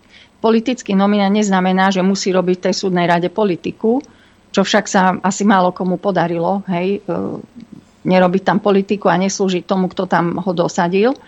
Avšak už aj takéto inštitucionálne prepojenie, že niekto je významným funkcionárom v advokátskej samozpráve a súčasne v súdnej rade, ale nie ako nominant e, advokátsky, lebo to nám ústava neumožňuje, aby advokátska komora nominovala niekoho do súdnej rady, ale je politický nominant. A to už pre mňa je prepojenie, prepojenie tej politiky s tou advokátskou samozprávou, ako je nezávislosťou, že, že toto nám nevadí. Hej, a kolegom to nevadí. Napokon kolegyňa bola aj predtým už v súdnej rade uh, ako politický nominant aj s ďalšími kolegami advokátmi, avšak vtedy nebola podpredsedničkou advokátskej komory. Čiže aj keď majú kolegovia dobrý úmysel a všetky tieto pravidla, o ktorých hovoríme, poznajú, predsa ten feeling, ten vnútorný, že ja, ja, pre mňa je dôležitejšia nezávislosť tej samozprávy, aby sme naozaj mohli byť dostatočne odbojní aj voči tej štátnej moci, asertívni, aby sme sa mohli ozvať. Tak e, to v nich nie je. Lebo v tú ranu, ako ja e, kandidujem e, do samozprávy advokátskej, nie preto, že chcem bojovať za záujmy advokácie, a teda aj občana a práva na nezávislého advokáta, ale vidím to ako východisko k ďalšiemu kariérnemu postupu, napríklad v štátnej správe, že chcem byť ministerka alebo chcem mať ďalšie posty. No tak keď mám takúto motiváciu, že z tej ja samozprávy sa chcem poviem to tak, upichnúť ešte na nejakom inom poste, tak samozrejme, že nebudem asertívna, budem viacej kolaborovať s tou štátnou mocou i pri postihovaní iných advokátov, ktorí si tú advokáciu robia nezávisle, tak ako to pociťujú, lebo nemajú žiadne bočné e, kariérne úmysly, hej, že by chceli ísť do štátnej správy. Takže toto je zase ďalšia vec tiež, že ako my sami advokáti si ceníme tú kvalitu, tú nezávislosť advokáta, advokácie ako, ako takej. A ono sa to potom prejaví v tej samozpráve, ktorá potom zlyháva a kolaboruje. Ale to uh, advokácia musí byť uh, partnerom a mala by byť najlepším partnerom uh, odborným pre, pre vládu pre štátnu moc, pretože my sme profesionáli, my by sme mali poznať právo, my by sme mali nastavať aj tie procesy, z praxe by sme mali vedieť povedať, toto funguje, toto funguje zle, toto nefunguje vôbec. E, my sme aj očami klienta. My vidíme aj cez oči občana, cez toho, ktorý, na koho to právo dopadá najlepšie, lebo my sme na jeho strane, my sme po jeho boku, aj proti mašinérie štátu, čiže my máme ten pohľad iný, ako má pohľad napríklad justícia, prokuratúra Čiže my sme tí ako keby v pohľade najbližšie k občanovi a mali by sme vedieť sprostredkovať ten zážitok hej, z toho poskytovania spravodlivosti aj tým štátnym orgánom, no ale na to, aby sme to robili uh, tak, aby sme to presadili, musíme byť dostatočne asertívni a nesmieme trčať zo zadného vrecka politikom a ne, ne, nesmieme byť ochotní vypočuť každú ich požiadavku, každý rozmar a ustúpiť tomu. No len toto, toto z môjho pohľadu sa advokátom nedarí, tej advokátskej samozpráve. A hovorím, tie dôvody sú aj v tom, že keď, keď e, tí kolegovia, keď tam kandidujú do samozprávy a očkom poškulujú po nejakej funkcii politike alebo štátnej správe, tak naozaj majú tendenciu vyhovieť tej, tej vládnej moci, pretože nehľadia na záujem celku, hej, na záujem tých advokátov, ale skôr skôr majú na zreteli ten svoj osobný záujem, kariérny. Spý, alebo... Spýtam sa možno naivne, pani doktorka. No, títo právnici, advokáti na Slovensku, nie sú schopní si tam navoliť čestných ľudí? To tam musí byť nejaký kolaborant stále? No, to je, to je otázka voľby. Viete, že mm, do akej miery sa podielajú na, tej, na tom výkone samozprávy, do akej miery sa tí kolegovia advokáti zapájajú, volia niekoho. E, veľa, veľa e, advokáti, ktorí pracujú, tak patria, ktorí teda sa živia to advokáciou, tak musím povedať, že to je mimoriadne náročná práca. Je to tvrdý chlebík, je časovo náročný, vyčerpáva vás. Že kolegovia veľakrát nemajú čas popri tej bežnej praxi sa oboznámiť s tým, alebo zoznámiť sa s kolegami, alebo čítať e, povedzme literatúru, advokátsky biltín, alebo E, etický kódex advokáta alebo venovať sa tej nadstavbe. Oni sú zahltení tou to svojou každodennou prácou a tieto otázky etiky a výkonu advokácie už sú také niečo navyše. Dobre, teraz no, vás no preruším. Vydržte chvíľku. Áno, dobre, uh, zanedbávajú tú voľbu. Ale teraz to je to isté, ako že ja si sadnem do auta, ktoré má 500 koní a nedám si pás a idem 250 po diálnici. Lebo logicky, Nevrajím, že to je tak, môžete mi to vyvrátiť. Ale ak som advokát a viem, že budem mať klientov, ktorých budem musieť zastupovať napríklad pred tyranskou štátnou mocou, hej, a viem, že sudcovia sú proste akí sú, hej, a prokurátori kolaborujú, kolaborujú takisto so štátom, tak ja by som chcel mať, viete, ten pás záchranný v tej advokátskej komore. Hej, že keď už všetko zlyhá, že sa, že sa zastanú mňa a môjho klienta. Rozumiete, že keď už, už to by malo byť to posledné, viete, niečo, niečo, že aha, ja robím správne veci, robím proste pre klienta, robím, robím to zákonne a všetko. Celá táto tyrania me ide po krku a klientovi takisto, tak tu mám za sebou advokátsku komoru, hej, ktorá sa postaví za mňa. Takže preto vrajím, že ja nechápem, prečo by ten, tí advokáti sa nevenovali poriadne tomu, kto v tej advokátskej komore je. No, to je, viete, to je, advokácia je, advokácia, advokátska obec, to je obraz našej spoločnosti ako celku. Hej? Čiže my sme taká malá vzorka, kde presne percentuálne to zastúpenie ľudí, ktorí tie veci cítia tak, ako vy hovoríte, venujú sa tomu, zaujímajú sa o to a úprimne majú snahu aj takých kolegov podporiť a zvoliť a naozaj aj v tej samozpráve veľa kolegov, ktorí majú správne nastavenie, dobré, a chcú veci zmeniť, len tam potom havarujú na aj tých rôznych záujmoch, ktoré, ktoré aj v rámci advokácie sú, pretože naši kolegovia tiež majú rôzne názorové, politické a kadejaké smerovania. Hej? A potom je tam, by som povedala, ten advokátsky deep state, hej, keď to poviem, tá byrokracia, ten, ten rozbehnutý systém, takto sa to robilo, vždy sa to tak robí. Príde nový kolega do tej samozprávy, zase je tam čaro e, kolektívneho väčšinového rozhodovania, predsedníctvo 9 členov hlasuje sa väčšinou, čiže ak e, to nastavenie v advokátoch nie je vo vnútri také, ktorí sú tam zvolení, respektíve, viete, my čítame tie isté predpisy, ako som hovorila o tej kolegyni hej, politickej nominantke do súdnej rady, tak tu by si ku mne sadlo 5 e, advokátov, ďalších, ktorí by povedali, že to je úplne v poriadku a že ja to nespravodlivo kritizujem, pretože tým, že ona je tam ako politický nominant a súčasne podpredsednička advokátskej komory, že to žiadny problém nie je.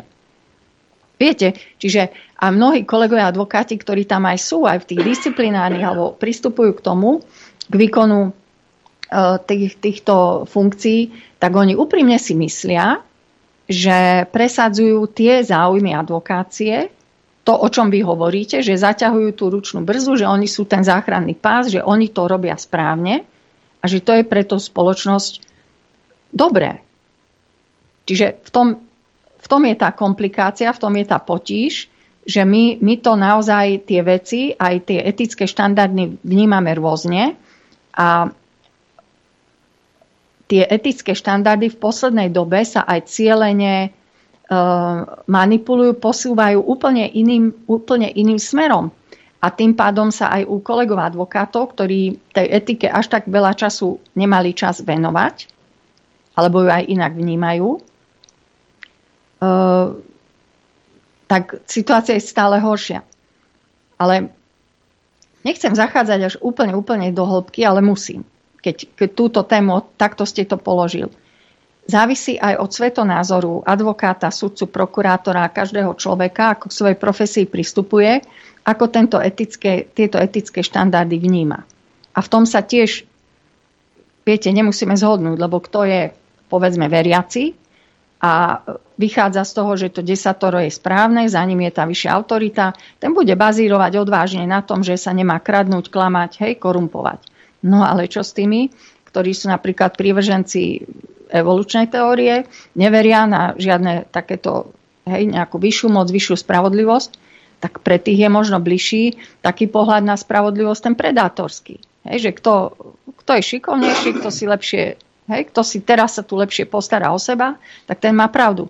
A, a ten potom relativizuje aj tú otázku, že nekradni, prečo to je problém. Hej? Keď, alebo prečo by som ja nemal využiť funkcie, aby som sa dostal ešte k ďalším funkciám a zabezpečil si svoju rodinu. A nie je pre mňa až také dôležité tie hodnoty, nezávislosť a spravodlivosť, lebo si poviem, no, no čo to je? Hej? A toto všetko, čiže aj tento hodnotové nastavenie, tento systém sa nám pretavuje do práva, nielen cez advokáciu, ale aj cez e, súdnictvo, cez prokuratúru, lebo e, tá, pri tej kolískej advokácie, keby sme boli advokátskych komôr, aj tých advokátskych poriadkoch, tak všetky tieto vznikali e, na podhubí kresťanskej poviem, filozofie alebo toho desatora, tých zásad, ktoré brali vážne, nespochybňovali ich, nerelativizovali ich a držali sa ich. A pomerne jednoduchšia bola situácia aj pri presadzovaní toho etického kódexu advokáta a vyvodzovania zodpovednosti.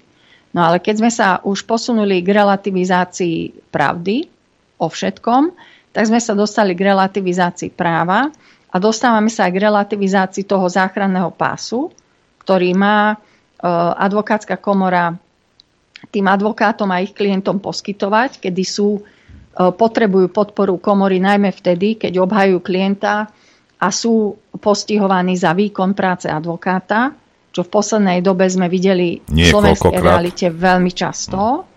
A mňa zarazilo, písala som k tomu aj kritický blog, že e, Európska komisia, keď dala teda správu o právnom štáte na Slovensku, absolútne ignorovala to, že dochádza k zásadnému porušovaniu e, práv aj obvinených, ale aj obhajcov pri obhajbách v trestnom procese, kriveniu práva. A advokátska komora nielenže nedala správu Európskej komisii takú, kde by na to poukázali na konkrétne prípady kolegov advokátov. Kolegovia advokáti vypracovali veľmi podrobnú správu, e, v ktorej dali aj, proste podopreli to aj dôkazmi, skutkovo, dalo sa všetko overiť, dohľadať zdroje, z čoho čerpali a poslali to Európskej komisii, aby na to poukázali, čo sa na Slovensku deje. A čiže advokátskej komore stačilo poukázať na tú správu a podoprieť ju svojou autoritou, že áno, táto správa kolegov je pravdivá, vychádza z reality, ktorá na Slovensku je, ale Slovenská advokátska komora nespravila ani toto. No dobre, ale počkajte, tak v tej chvíli... si pomyslí, že no to, čo píše pár obhajcov, zrejme bude len ich súkromný e, problém, hej?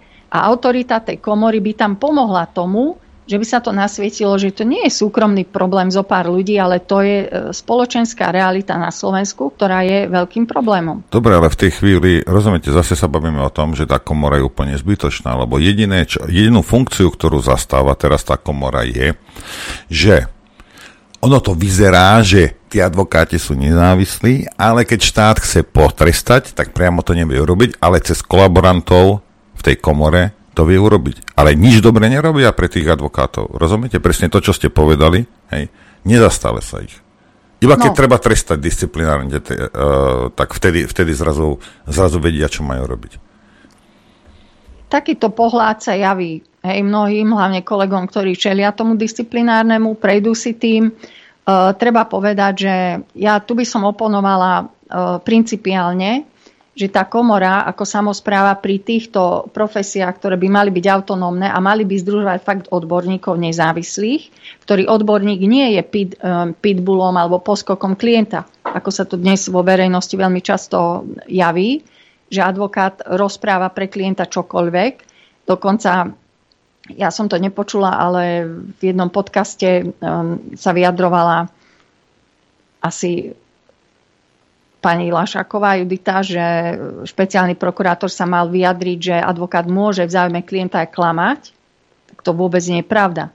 Advokát nemôže v záujme klienta klamať. Advokát je odborník. Advokát, keď klame alebo predkladá falošné dôkazy, porušuje advokátsku etiku. Takže toto akože advokát musí byť nezávislý aj od svojho vlastného klienta. Pokyny klienta pre advokáta sú záväzné len potiaľ, kým nie sú v rozpore so zákonom, ale aj s jeho profesijnou nejakou cťou a hrdosťou, pretože on ako vystupuje, nemôže e, pre klienta tak až relativizovať, prekrúcať právo, klamať, že stráca tú dôstojnosť a všetci vidia kolegovia, alebo jeho hodnotia advokátske vyjadrenia, hodnotíme advokáti, kolegovia, odborníci. Chceli by ste Lajská toto verejnosť... zopakovať pánovi Kubinovi? Čo ste teraz povedali? A tak on, on, on to zrejme počuje a keď nepočuje, tak mu to niekto povie. Uh, ale tá, to sa vzťahuje na viacerých kolegov, ktorí, ktorí v tom verejnom priestore vystupujú, aj keď on je možno taký najviditeľnejší.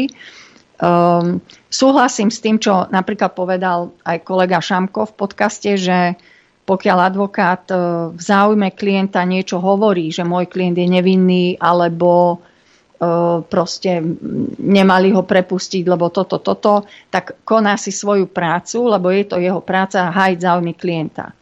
S tým sa dá súhlasiť.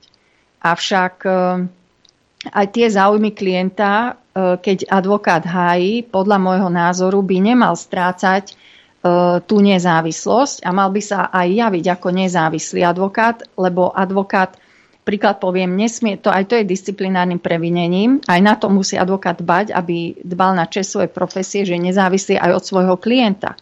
Ten vzťah klient-advokát nesmie prekročiť určitú hranicu, kde ja strácam tú nezávislosť, pretože by som sa stala, aj sa stávam pre toho klienta už nepoužiteľná, pretože nie som schopná mu tak poviem tu zadržať tú ruku, ako hovorí pani Krsková, dať mu oponentný úsudok, povedať mu, toto nerob, hej, v tomto porušuješ zákon. To je úloha advokáta. Úloha advokáta nie je podielať sa na krivení práva spolu s klientom a ja napríklad som e, vždy, viacka som sa kriticky vyjadrila voči verejnému účinkovaniu kolegov a to sa ne, netýka len kolegu Kubinu, ktorý je teraz veľmi viditeľný kvôli tej kauze našich chlapcov a, a iným veciam. To nie je pravda, on je viditeľný kvôli tým tupostiam, ktoré zo seba uh, púšťa. Ale áno, keby nebolo mediálne pokrytie týchto vecí, tak tak aj tie tuposti by sme si tak nevšimli. Lebo zase tuposti sme schopní viacerí. V tomto, v tomto ale vynikal predtým advokát eh, Daniel Lipšic, ktorý miluje svetlo rám. No, len tu som chcel povedať, že aj predtým boli advokáti, ktorí sa vyjadrovali takto. Môj klient je nevinný. Ale nepovedal, môj klient tvrdí, že je nevinný, a ja v tom cítim ten rozdiel etický, že ja pokiaľ vás zastupujem, tak e, tým, že poviem, že vy ste nevinní, tak sa stotožním s tým vašim tvrdením, hoci ten advokát nie je svetkom toho skutku. Advokát vie od klienta, čo sa ako stalo, pozná tie dôkazy, vyhodnotí. Ja vnútorne môžem byť presvedčená o vašej nevine, avšak keď sa vyjadrujem, tak ja by som, ja vždy to podporujem, že korektné vyjadrenie bolo, že môj klient tvrdí, že je nevinný alebo trvá na svojej nevine. Ano, Tam tak. vlastne reprodukujem to jeho stanovisko a súčasne, bez toho, že by som znížila e, tú moju lojalitu voči nemu a snahu ho chrániť, e, si zachovám aj tú advokátsku nezávislosť. No ale už keď ja tvrdím, že on je nevinný a ja o tom viem a som presvedčená, tak už aj váhou svojej osobnosti sa staviam na jeho stranu, tak už v podstate som nie som už len ten advokát, ale už som sa k nemu priblížila viac a už som už tam balansujem na hranici tej nezávislosti tej, tej, toho advokáta od vlastného klienta. Že prekročila som tú, možno tú profesionálnu úroveň, tú hranicu. No a s týmto sa začalo už dávnejšie. To bolo ešte aj pred pánom um, Lipšicom, keď e, vstúpil do advokácie a s ním vstúpili do advokácie mnohé nové etické štandardy, by som povedala, aj výklad práva, keď, keď to poviem takto kulantne. Ale už pred kolegom Lipšicom sa vyskytovali u mediálne viacej známych advokátov, najmä v trestných veciach, ktorí sa vyjadrovali takéto, takéto vyjadrenia, že tvrdili, teda nepreberali názor klienta, ale hovorili svoj vlastný názor tej veci.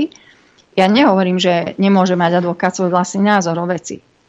Ale už keď ho hovorí, mali by sme to cítiť, mali by sme sa tak aj advokáti nastaviť eticky edukovať, že keď to už hovoríme ale takto, tak my tú pomyselnú hranicu nezávislosti už aj verejne deklarujeme, že ju nedodržiavame a ja sa staviam za vás. Ja môžem, lebo advokát napríklad môže obhajovať aj svojho príbuzného. Môže. Nemá, nemá tam ten etický konflikt, aj keď zvykneme to hovoriť aj budúcim mladým advokátom, a nám to v škole hovoril ešte aj um, profesor Blaha, neviem, či vtedy aký mal titul, uh, na rímskom práve, tak nám dal otázku, že kto je klientom advokáta, ktorý sa obhajuje sám. No. A keď sme nevedeli, tak odpovedal, že klientom takého advokáta, ktorý sa obhajuje sám, je vôľ. Lebo to proste strácate ten ďalší pohľad, hej, objektívny nadhľad, ktorý vám pomáha ten advokát. No a toto sa stáva aj v prípade, keď máte svojho blízkeho príbuzného niekoho, kde ste citovo zainteresovaní a prevezmete jeho zastupovanie, tak strácate ten potrebný nadhľad odstup, ktorý v tom vzťahu môže len prospieť, pretože e, musíte hodnotiť aj tie, tie slabé miesta tej obrany alebo tej pozície klienta, čo to odhodnotenie sa vám môže trochu skreslovať, keď príliš ste zainteresovaní hej, v tej veci osobne citovo a prekračujete tú hranicu nezávislosti.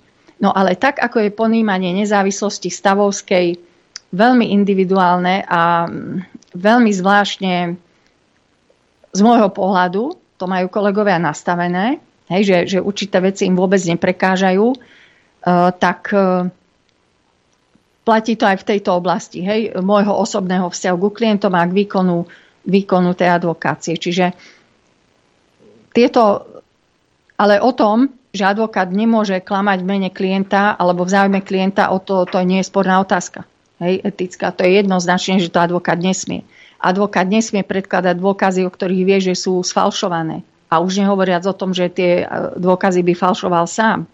To, že obvinený má právo klamať, a brániť sa spôsobom, aký uzná za vhodné, neznamená, že toto právo sa prenáša na advokáta, že advokát tiež má klamať, že to je súčasťou výkonu etického advokácie, má klamať mene klienta. Takže toto sú veci, ktoré som aj chcela, aby odzneli, pretože keď e, verejnosť je masírovaná takýmito um, etickými názormi, že, že advokát môže záujme klienta klamať, tak to, to akože vôbec nie je pravda. A ja, ja si dokonca myslím, že a to aj na vysokej škole, uh, mi hovoril jeden študent práva, že z toho vtipu, že ja neviem, dvaja právnici, štyri právne názory sa ako keby stalo pravidlo, že, že teda áno, právo je takéto a každý paragraf sa môže vykladať tak aj tak a že z toho vtipu, ktorý práve nasvedcuje to negatívne, to, čo by nemalo byť, hej, v tom práve, tak e, a je to, lebo však rôzne veci by nemali byť a sú bežnou časťou nášho života a, a tú kvalitu života nám znižujú, tak to, to patrí k tomu, pretože viete, relativizácia pravdy začína, potom je tu relativizácia práva a nakoniec, ako vy ste povedali, na čo nám je taká komora, tak ja sa pýtam, na čo nám sú také zákony, z ktorých nevieme, čo máme podľa nich robiť. Absolutne ja, ja som to súhlasím. prirovnala k hlavnej a vedľajšej ceste. Ano. Na čo sú nám značky na hlavnej a vedľajšej? Keď hlavná je len vtedy hlavná, keď po nej ide obyčajný človek, teda takto, vedľajšia len vtedy vedľajšia, keď je obyčajný, ale ako náhle po nej ide niekto významný, tak začneme relativizovať, či tá vedľajšia bola vedľajšia, či nebola náhodou hlavná. A nepozeráme na značky. A nepozeráme na značky. A toto je isté s, s tým, že ak jeden zákon, my sme sa všetci dohodli, že budeme vykladať na 100 spôsobov podľa toho, kto si objednáva ten výklad, tak potom taký zákon nám nie je potrebný, lebo nikto nevie dopredu, aké pravidlo správania sa od neho očakáva. Čiže a tu na tejto devalvácii práva a deštrukcii sa najvýznamnejšou mierou podielajú práve právnici. Dobre, dáme, si, dáme, si, dáme si krátku prestávku. Vedieť pravdu? My tiež. My tiež. Počúvajte Rádio Infovojna. Dobrý deň. Dobrý deň. Pozerám, že hodiny jak na kostole už. No, aj túto host má kopec ten ešte. No, čo sme sa rozprávali vonku, že toľko sme ešte toho nepovedali. Treba chodiť častejšie. Ale nech sa páči, hovorte. Ešte k tej nezávislosti sme chceli však. Tak e, teraz, kde sme prestali? Povedzte vy niečo, takú nejakú ja by som, podvratnú... Ja, ja by som... Ja by som... Takú, ne, nejakú takú pripomienku, že na čo, čo by sme mohli rozvinúť, alebo Napríklad môže to sme rozoberali vonku, hej, že určití ľudia priamo z advokátskej komory e, radili ministrovi. No áno, áno. Tak to je otázka tej inštitucionálnej nezávislosti a toho prepojenia medzi nezávislou advokáciou a výkonnou mocou, kedy poradcom ministra spravodlivosti je tajomník komory. A toto tiež patrí medzi ten feeling, tie pocity, Hej, že či mám úctu k tej stavovskej samozpráve, odopriem si určité možno osobné benefity, výhody, alebo uprednostním ten osobný komfort, hej, osobné príjmy, osobné uh, pred, pred tým, aby tá, tá advokátska nezávislosť bola zachovaná. Ono tam v záujme tohto prepojenia uh, sa používali argumenty, že z toho postu vie ten človek viacej ovplyvniť v prospech advokátov. Ale napríklad, e, keď e, bol ministrom bývalý predseda komory, pán doktor Borec, tak v tom období napríklad bol tajomník jeho poradcom a tiež e, nám bolo povedané, že to je, to je vhodné, pretože pre advokátov hej, ten pohľad zblízka, veľa vecí sa dá ovplyvniť aj v tom legislatívnom procese, že, že proste sa môže ten post alebo táto funkcia e, vykonávať v záujme advokátov. Ja nespochybňujem, že nie, ale predsa by som ja určite striktne trvala na tom, aby k takémuto prepojeniu nikdy nedošlo a nemohlo dôjsť, lebo si myslím, že oveľa lepšie viem ovplyvniť a uh, zastávať sa záujmov, keď nie som prepojená nejako, ani majetkovo na tom nie som zainteresovaná. Proste len zvonka ako kritik, odborník trvám a viem byť lepšia, asertívnejšia.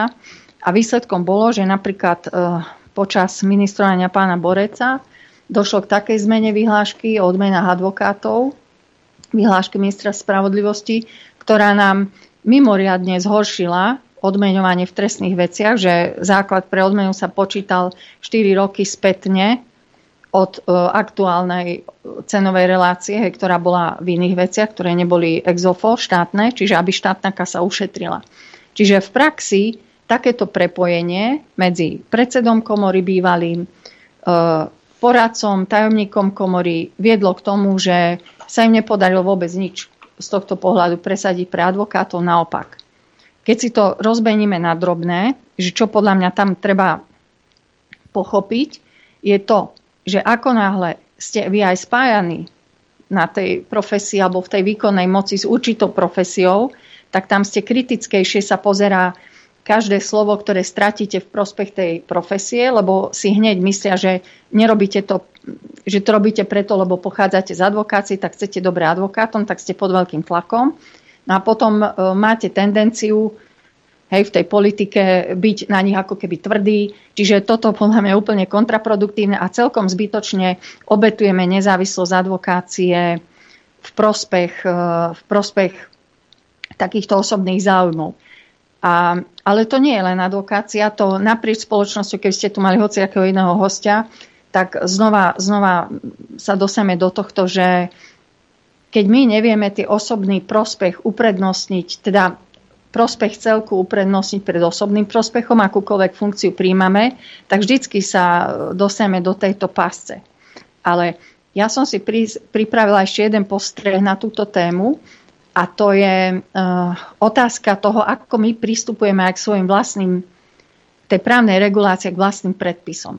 Jednak tú relativizáciu, že už aj na vysokej škole prednáša učiteľ študentom práva, že o, zákon sa dá vykladať rôzne.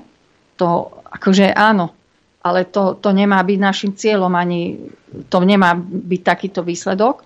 Ale my už ako keby príjmame zákon s určitým proste očakávaním, nejako chceme regulovať spoločenský vzťah.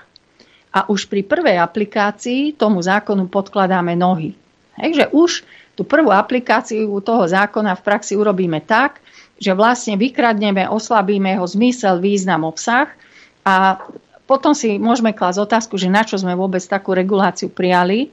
Ja urobím zase príklad, aby sa to dalo lepšie pochopiť, na čo myslím, z advokátskej oblasti advokáti sami sme si ustanovili e, vo vlastných predpisoch, že bolo by vhodné, keby tajomníkom advokátskej komory bol advokát, ktorý bude mať pozastavený výkon advokácie. Prečo sme to chceli? Chceli sme to preto, aby sme na čele komory nemali byrokrata, ktorý nemá žiadny kontakt e, s praxou advokáta, s advokáciou ako takou a bude nám lepšie vedieť e, nastaviť tie procesy pretože tajomník komory sa stará o celý chod tej samozprávy a podľa môjho názoru jeho osoba je určujúca aj preto, ako tá samozpráva vyzerá, pretože on je tam v pracovnom pomere trvale prítomný človek, hej, každý deň ide do práce a stará sa o to veci samozprávy, zatiaľ čo e, ostatní kolegovia, členovia predsedníctva, revízna disciplinárna komisia sú volení a popri svojej funkcie majú svoje advokátske kancelárie, čiže on tam prichádzajú na to zasadnutie. Takže vlastne celú tú náladu, atmosféru tam diktuje osoba toho tajomníka, ktorý tam je. No a my sme chceli v tých predpisoch ešte kolegovia uh, prvé predsedníčku už dávnejšie, teraz ani nepoviem presne, kedy došlo k tejto úprave, si to prijali na konferencii, že tajomníkom komory musí byť advokát s pozastaveným výkonom advokácie. Preto to, čo som povedal, to je dobrá myšlienka, je to fajn, sme slobodné povolanie, a ako sa táto myšlienka pretavila do praxe? Tajomníkom komory sa stal bývalý teda zamestnanec komory, ktorý bol zamestnancom matriky a prišiel tam pracovať z ministerstva spravodlivosti.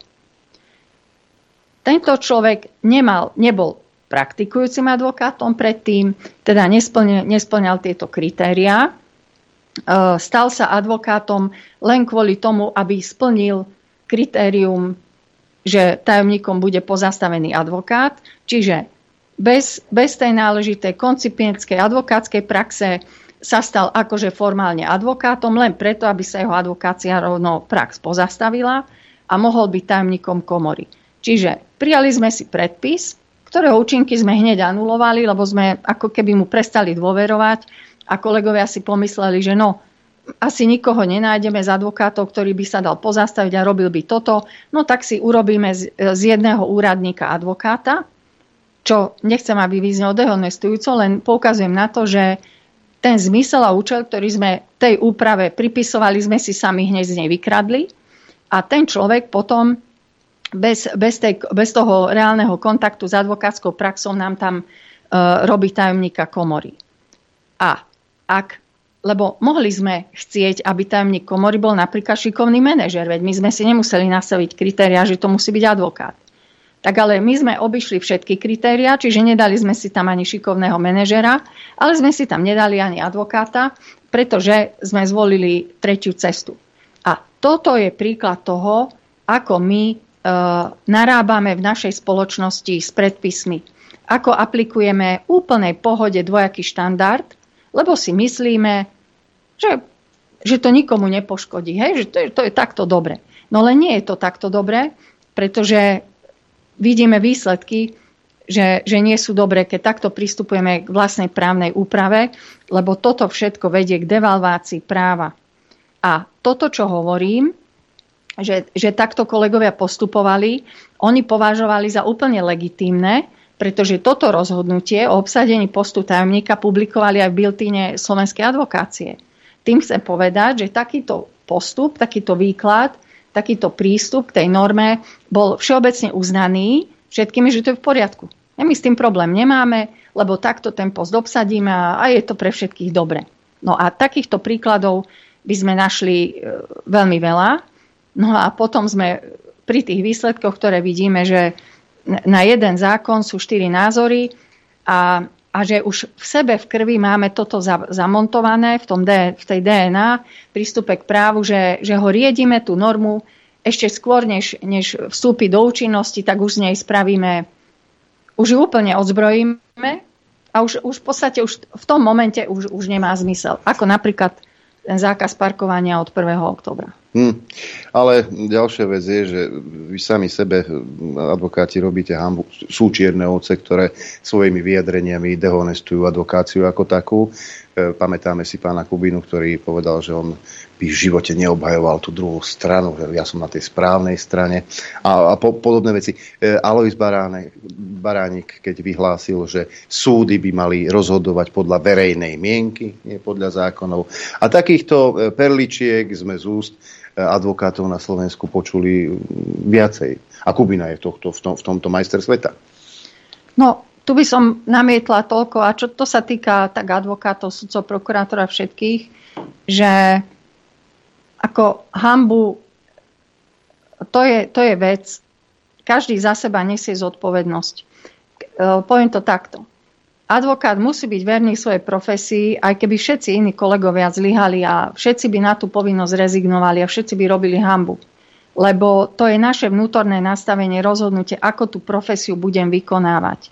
Je pravda, že keď väčšina uh, príjma taký štandard, aký nastavujú kolegovia, ktorí, uh, povedzme, vy pojete, robia hambu, iní ich ale vyzdvihujú, viete aj v médiách, že to sú tí správni a robia dobre, tak e, potom e, všetko sa potom, to, je, to sme zase pri tej relativizácii a stráca sa obsah a význam tých vecí, o ktorých hovoríme, lebo e, význam slova spravodlivosť sa tiež stráca, keď k nemu takto pristupujeme. Čiže ja nerada hovorím takto, že kto robí hambu, alebo všetkým robí hambu, lebo aj v advokácii, aj v justícii, aj na prokuratúre je veľmi veľa cenných, hodnotných ľudí, ktorí sa veľmi snažia. A tým, že sa celá tá profesia onálepkuje, tak celá spoločnosť stráca práve týchto hodnotných ľudí, lebo oni na to rezignujú, lebo sú zavalení možno tým nánosom, ktorých viacej vidno, tých, lebo na to zlé správanie sa vždy viacej nasvieti. Celá spoločnosť sa zameria na to a tí slušní ľudia potom sa môžu cítiť kompromitovaní v tej profesii a z nej odchádzajú len tým stráca celá spoločnosť, lebo naozaj tí hodnotní, morálne, morálne neskompromitovaní ľudia, rovné charaktery stadiaľ odchádzajú. Takže áno, aj medzi advokátmi sú ľudia, ktorých konanie nezodpovedá tým etickým štandardom. Môžeme to povedať tak, že sú hambou. V advokátskom, v etickom kódexe máme na to taký výraz, že znižujú dôstojnosť advokácie. A nemala by tam práve zasiahnuť Tam by komora? mala byť disciplinárna právomoc vyvodená. No ale keď, Uh, počkajte, ale keď, no. keď ten Kubina rozpráva to, o čom, o čom tá komora je presvedčená, alebo s čím kolaborujú, tak sú v pohode. Ja iba jedno, jednu vec by som chcel, teda títo čestní, o ktorých hovoríte, ja ich nepoznám, aj títo čestní právnici a, a advokáti a toto, no možno, možno by mali urobiť to, čo vy a občas si sadnú tam do tej, na tú stoličku a trošku porozprávali, čo a ako. Nie, aby iba ticho sa prizerali na to, ako, čo, čo robí napríklad taký Kubina, alebo kde aká tá háve, čo tam je. Viete, že, a ja som toto hovoril policajtom, ja som toto hovoril lekárom, veľmi málo sa nájde takých, ktorí prídu a naozaj bránia česť hej, tej svojej profesie. Naozaj, málo ich je, málo. Máte pravdu. Toto bol taký nepriamy tu ja kompliment, pani doktorka. Viete kolegom, ktorí povedia, že napriek všetkému my žijeme v právnom štáte tu. No, podľa mňa nežijeme, pretože ak vidím, ako sa s tým právom narába, tak ja nemôžem súčasne konštatovať, že sme v právnom štáte, lebo to je naozaj, e, to je len také kliše, také skrývanie sa za to, čo vy hovoríte, lebo ja, ak e, je tu pánstvo práva a žili by sme v právnom štáte, tak na to, aby ja som normálne mohla vykonávať svoju advokátsku prax, alebo podnikateľskú prax, alebo čokoľvek a bola čestná, by som nepotrebovala tak poviem, takú nadľudskú alebo hrdinskú dávku odvahy, že to by bolo niečo normálne, čo sa odo mňa vyžaduje, že ja som čestná, Áno. hej, že sa nespreneverujem. Lenže u nás je situácia taká, že vy keď chcete byť ten čestný človek a v tej profesii sa toho držať, tak vy musíte mať takú už pomaly nadľudskú dávku odvahy, že sa staviate proti celku, no ale to nie je zdravá spoločnosť. Lebo e, kto má potrebu kriviť právo? No zločinec. Ja by som to na takom príklade, kto má potrebu relativizovať pravidlo nezabiješ? No ten, ktorý zabil. Málo kedy má obeď potrebu alebo príbuzný obete relativizovať, či hej, to pravidlo, že nezabije, že, že je nesprávne. Väčšinou to pravidlo relativizujú tí, ktorí chcú ten účinok normy buď oslabiť, alebo chcú sa zbaviť zodpovednosti za svoje správanie. No a keď, keď to relativi, teda tá relativizácia je taká silná, tak ono to potom naozaj vyzerá, že sa zločin ujme moci, alebo prevažujú tí, ktorí k tomu právu nemajú žiadnu úctu. A potom ten človek, ktorý na tom práve bazíruje, tak je v menšine, alebo je pod takým tlakom, je vytesnený, úplne marginalizovaný v tej spoločnosti, sa mu kladú polena pod nohy. No a ja si myslím, že toto, toto podpíšu mnohí čestní podnikatelia, každý, ktorý chce dodržovať, dodržiavať právo, konať v súlade s tým je veľakrát na smiech. Mne, ja musím povedať, že mňa aj kolegovia advokáti, aj mladí povedali, keď mm, sme sa venovali určitej téme et, etickej na prednáške, že ako dobre sa to počúva, ale či ja nemám pocit, že ja som naivná. Keď, keď bazírujem. Čiže oni naozaj v ta, takej sme my spoločnosti, veď e, keď si všímam aj otázky, ktoré novin, ako novinári obhajujú určité neetické, nezákonné správania, aby sa postavili za, ja neviem, asi tú správnu stranu a bagatelizujú také konania, ktoré by sme mali všetci odsúdiť len preto, že niekomu fandia, tak toto je ten výsledok. Čiže tu, aby pomadlý človek sa ospravedlňoval za to, že včas zaplatí dane, nek- nekrádne, nepodvádza hej, a e, nekorumpuje. Takže ono potom o takejto spoločnosti hovoriť, že je práv, v právnom štáte, ale ja si myslím, že u nás už, už všetci vidíme, že človek, ktorý nemá charakter, morálku a dostane moc, je to najnebezpečnejšou, ja to tak poviem, biologickou zbraňou. Aby sme, Pretože aby sme neboli, neboli teraz Nemá žiadne zábrany. zmetení, hej, a, a nemysleli si niektorí ľudia, že tí novinári sú, sú takí, ale oni sú nezávislí, ale sú takí, nie. Majiteľia niektorých novinárov sú zároveň aj majiteľmi niektorých politikov. Hej. Aby bolo každému jasné, že prečo budú schvalovať hej, niektoré, niektoré veci, ktoré, kde, kde rozum zastane, samozrejme. Dáme si krátku prestávku a potom dáme pri, priestor poslucháčom.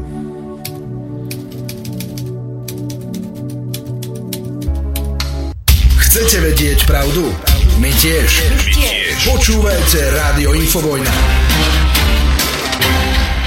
Dobrý deň, Prajem. Dobrý deň, Prajem aj ja, len než začnú posluchači, pani doktorke chcem povedať jednu vec. Pani doktorka, ste hovorili, že niektorí vám pravia, že ste naivná a toto, a možno aj ste. Ale poviem vám jednu vec. Ak prestanú existovať ľudia ako ste vy, ja si kúpim samopál a vrelo to odporúčam každému poslucháčovi. Lebo čo sa tu deje a dialo, to je normálne nábeh na anarchiu. Hm? A k tomu vlastne ešte jedna malá technická od pani doktorky. Ešte som chcela na uzavretie tejto témy, predtým, než e, prídu otázky, ktoré možno budú sa týkať niečoho iného, tej nezávislosti advokácie povedať, že nám advokátom by veľmi prospelo, keby kolegovia advokáti, ktorí vstúpia do vysokej politiky alebo do štátnych funkcií, si nepozastavili výkon advokácie, kým túto štátnu funkciu alebo politickú funkciu vykonávajú, ale keby sa nechali vyčiarknúť z advokátskej komory. Poviem prečo. Keď sa advokát na vlastnú žiadosť dá vyčiarknúť, po skončení tej funkcie sa môže znova dať zapísať. Hej? Nemusí robiť znova skúšky, čiže on všetky kritéria splňa. Keď je počas výkonu funkcie napríklad ministra spravodlivosti pozastavený alebo poslanca v Národnej rade, tak je súčasne politik, ale súčasne je aj advokát s pozastaveným výkonom a advokáti s pozastaveným výkonom podliehajú aj disciplinárnej právomoci komory. No. A politici majú vo zvyku politizovať a v tých štátnych funkciách nározprávajú kadečo, aj na, štát, aj na tlačových besedách, aj kadekde, na čo vy ste povedali, že to je hamba, Hej, že advokáta, keď sa Baránik, tak vyjadruje, Kolíková, uh, účelovo prekrúcajú právo, vykladajú veci, ktoré absolútne nesedia. Uh, my vieme, že to hovoria z politických dôvodov. Neschvalujeme to, ale jedna vec je, keď to hovorí politik, ale druhá vec je, keď to hovorí advokát. A takíto advokáti politici podľa môjho názoru by mali byť braní na disciplinárnu zodpovednosť. Komora ich na disciplinárnu zodpovednosť často neberie preto, lebo nechce byť vťahovaná do politického boja, lebo automaticky, keď začnete stíhať Joška, Zuzka, Ferka z jednej strany, poď, o, komora je na strane tej druhej strany.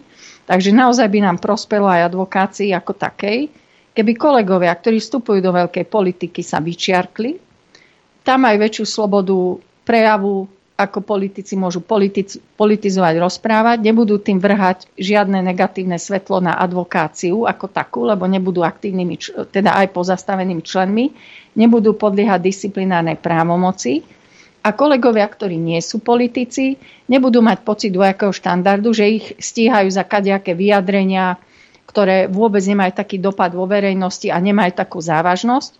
A iného kolegu advokáta, ktorý je politik, ale pozastavený advokát komora nestíha. Takže toto by nám napríklad ako prvý krok tiež veľmi prospelo vo zdravení tej atmosféry v rámci advokácie, by sa politika priamo do tej advokácie nevťahovala aj takýmto spôsobom. No a my máme prvý telefonát. Nech sa páči, počúvame.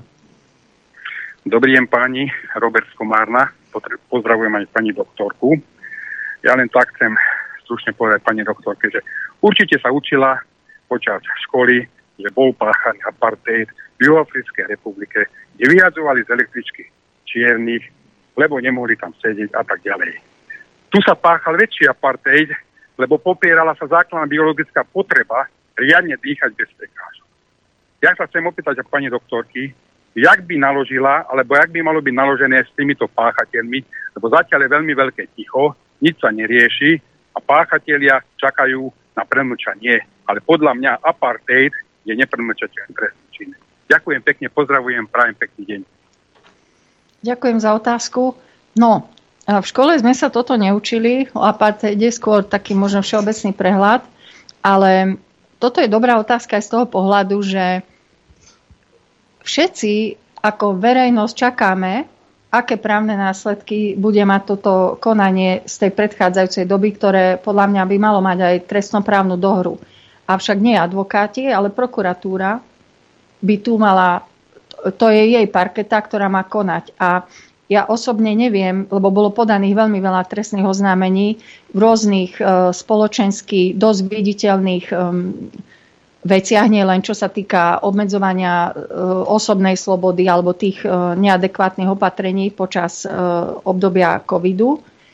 ale aj z iných dôvodov pri účinkovaní politikov, či už darovaní majetku štátu a veľa, veľa, veľa vecí, ktoré verejnosť vnímala, že mne by prospelo, keby e, generálna prokuratúra alebo orgány činné v trestnom konaní dali verejnosti také komunike, že v ktorých veciach boli popodávané trestné oznámenia a vo veciach sa koná a že sa vyvodzuje zodpovednosť. Lebo aj ja ako nielen ako advokát, ale ako občan očakávam, že by určité správanie malo mať aj reakciu vo forme trest, vyvodenia trestnoprávnej zodpovednosti voči konkrétnym osobám.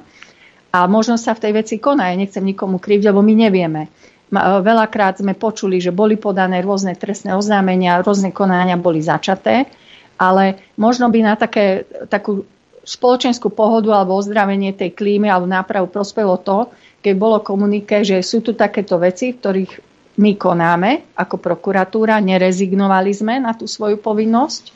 A to je moja odpoveď na, na tú otázku, že tu aj ja očakávam ako občan od prokuratúry, ktorá keď vidí, že sa pácha trestná činnosť alebo určité správanie e, je, môže tomu nasvedčovať, veď aj z úradnej moci môže konať a má konať. A aby sme my neboli stresovaní tam, kde, kde sa koná, ale my o tom nevieme, však lebo tie, tie konania sú neverejné, ale verejnosť by mohla byť informovaná, lebo niečo som zachytila v médiách, že generálna prokuratúra v určitých veciach aj vo vzťahu k tým opatreniam počas covidu niečo koná. Takže asi by aj poslucháča aj viacerých upokojilo, respektíve trochu jasnejšie by sme videli ten obraz ako celok, že v čom všetkom tá prokuratúra si zobral za svoje, aby zakročila a, a čo ostalo mimo pozornosti a to prípadne potom sa dá ešte verejne kritizovať alebo na to poukazovať. Máme ďalší telefonát, počúvame. Dobrý deň, prajem štúdiu, tu je Peter od Nitry. Uh, chcem povedať pani, pani, pani doktor, pani magistra, že vlastne si v súčasnosti ja osobne viac vážim právnikov, sudcov a advokátov, ktoré majú titul magister, skôr ako judr. A poviem kvôli čomu. Alebo sa opýtam opačne. Áno, v relácii ste povedali, že v podstate e, v advokátskom stave je mnoho neštvárov. Hej. Ja to prirovnám to vlastne spôsobom, že ako napríklad medzi lekármi sú rôzni šarlatáni, tak aj v advokácii sú ľudia, ktorí v podstate si urobili neskôr titul Judr a potom robia advokátov. Otázka na pani vlastne stojí tak, že vlastne čo si myslí o advokátoch, ktorí vlastne pôsobia civilnom práve na súdoch alebo ako advokáti, ktorí v podstate robili 15 rokov policajtov, potom si urobili titul Judr niekde v Sládkovičove, robia vlastne advokáciu a vlastne tým pádom znižujú kvalitu advokácie. Ďakujem. Ďakujeme. Tak, ak môžem, tak e, k tomuto by som povedala tak. Môže sa právnik živiť porušovaním práva? Keď sa právnik živí porušovaním práva, tak je nejaký problém už možno vo výuke na právnických fakultách. Je, je problém s tým, koho do toho práva púšťame, akých ľudí, aby, aby to právo potom spoločnosti uplatňovali. A ja by som to ani nerozlišovala v tom, že či predtým mal pred advokáciou niekto prax v inej oblasti, či na prokuratúre, na súde alebo na úradoch a potom akú školu skončil. Môžu ta, aj tam byť charakterní ľudia, ale môžu byť bezcharakterní ľudia. Čiže e, áno, úroveň výuky práva, preto som začala s tým, je alfa omega. A s tou úrovňou výuky práva asi nejaký problém bude. Mnohí kolegovia advokáti a advokátske kancelárie upozorňujú na to, že majú problém vybrať si, aj keď robia výberové konania, viacerí sa im adepti prihlásia koncipienta, ktorý je absolvent právnickej fakulty, ktorý by mal dostatočné vedomosti na to, aby mohol zastávať funkciu. Veľmi znižujú štandard otázok, základné elementárne otázky dávajú. Vidíme aj na advokátskych skúškach, že tí e, kolegovia majú obrovské problémy, aj keď už boli v praxi, chápať elementárne tie inštitúty práva. Ale právo nie len o nabiflovaní sa nejakého platných predpisov a ocekov. Právu musíte rozumieť. Ale keď vy máte problém v charaktere, sám so sebou, vo výchove, tak tam je aj otázka, e, do akej pôdy, čo sa týka vašej povahy a vašeho toho mentálneho nastavenia, zasejte to právo. Lebo potom takíto ľudia, e, mnohí vnímajú právo ako zbraň. Ďalší telefonát máme. Nech sa páči. Haló? Áno, počúvame, hovorte. Dobrý deň, môžem sa vedieť k téme, ktorú včera uh, naznačil pán Kuri? Nie. Nie, aha, dobre. No tak vás všetkých pozdravujem. Ďakujem. Právnickú onu nemám. dobre, ďakujem. Prajem všetko dobre. Majte Ďakujeme sa. pekne. Ak mám mailovú otázku, dobrý deň prajem. Podľa názoru pani doktorky, koľko percent advokátov na Slovensku porušuje etický kódex advokáta? Ďakujem pekne. E, Ivan sa pýta. No, to je dobrá otázka. Nemám štatistiku, čiže neviem, neviem sa na to vyjadriť, ale mám nejakú osob, osobný pocit v advokácii, ako samostatný advokát som už 22 rokov, takže nejakú tú skúsenosť mám aj s kolegami. Um, pre mňa, za mňa 10% kolegov advokátov, ktorí sú advokáti, sú advokáti preto, že tú advokáciu vnímajú ako poslanie a držia sa toho etického kódexu, vážia sa ho, rozumejú mu, vedia, prečo je ten kódex dôležitý, rozvíjajú ho a chcú sa angažovať, chcú sa toho zastávať. Ja by som to dala na tých 10%. Zvyšok sú kolegovia, ktorí v advokácii možno sú len kvôli tomu, aby zarábali, alebo majú tú profesiu len ako, by som povedala, zbraň, alebo ten titul majú a myslia si, že tým pádom budú vyzerať... Počkaj, dôležitejší. počkajte, počkajte, 10%, veď to je katastrofa. To, čo hovoríte, je katastrofa. Ale to je môj odhad. Čiže ja hovorím, ja nemám štatistiku, ale z toho, ako ja vnímam tú atmosféru v práve, napríklad e, je veľa zapísaných kolegov advokátov, aj kde ja pôsobím a na súdoch sa stretávame len zo pár. Hej, čiže e, tú agendu robíme rôznu. Niekto je len poradca alebo obchodná, alebo niekto podniká. No a teraz advokáti, ktorí sú advokáti, ale sú podnikatelia. A druhá partia sú advokáti politici. Hej?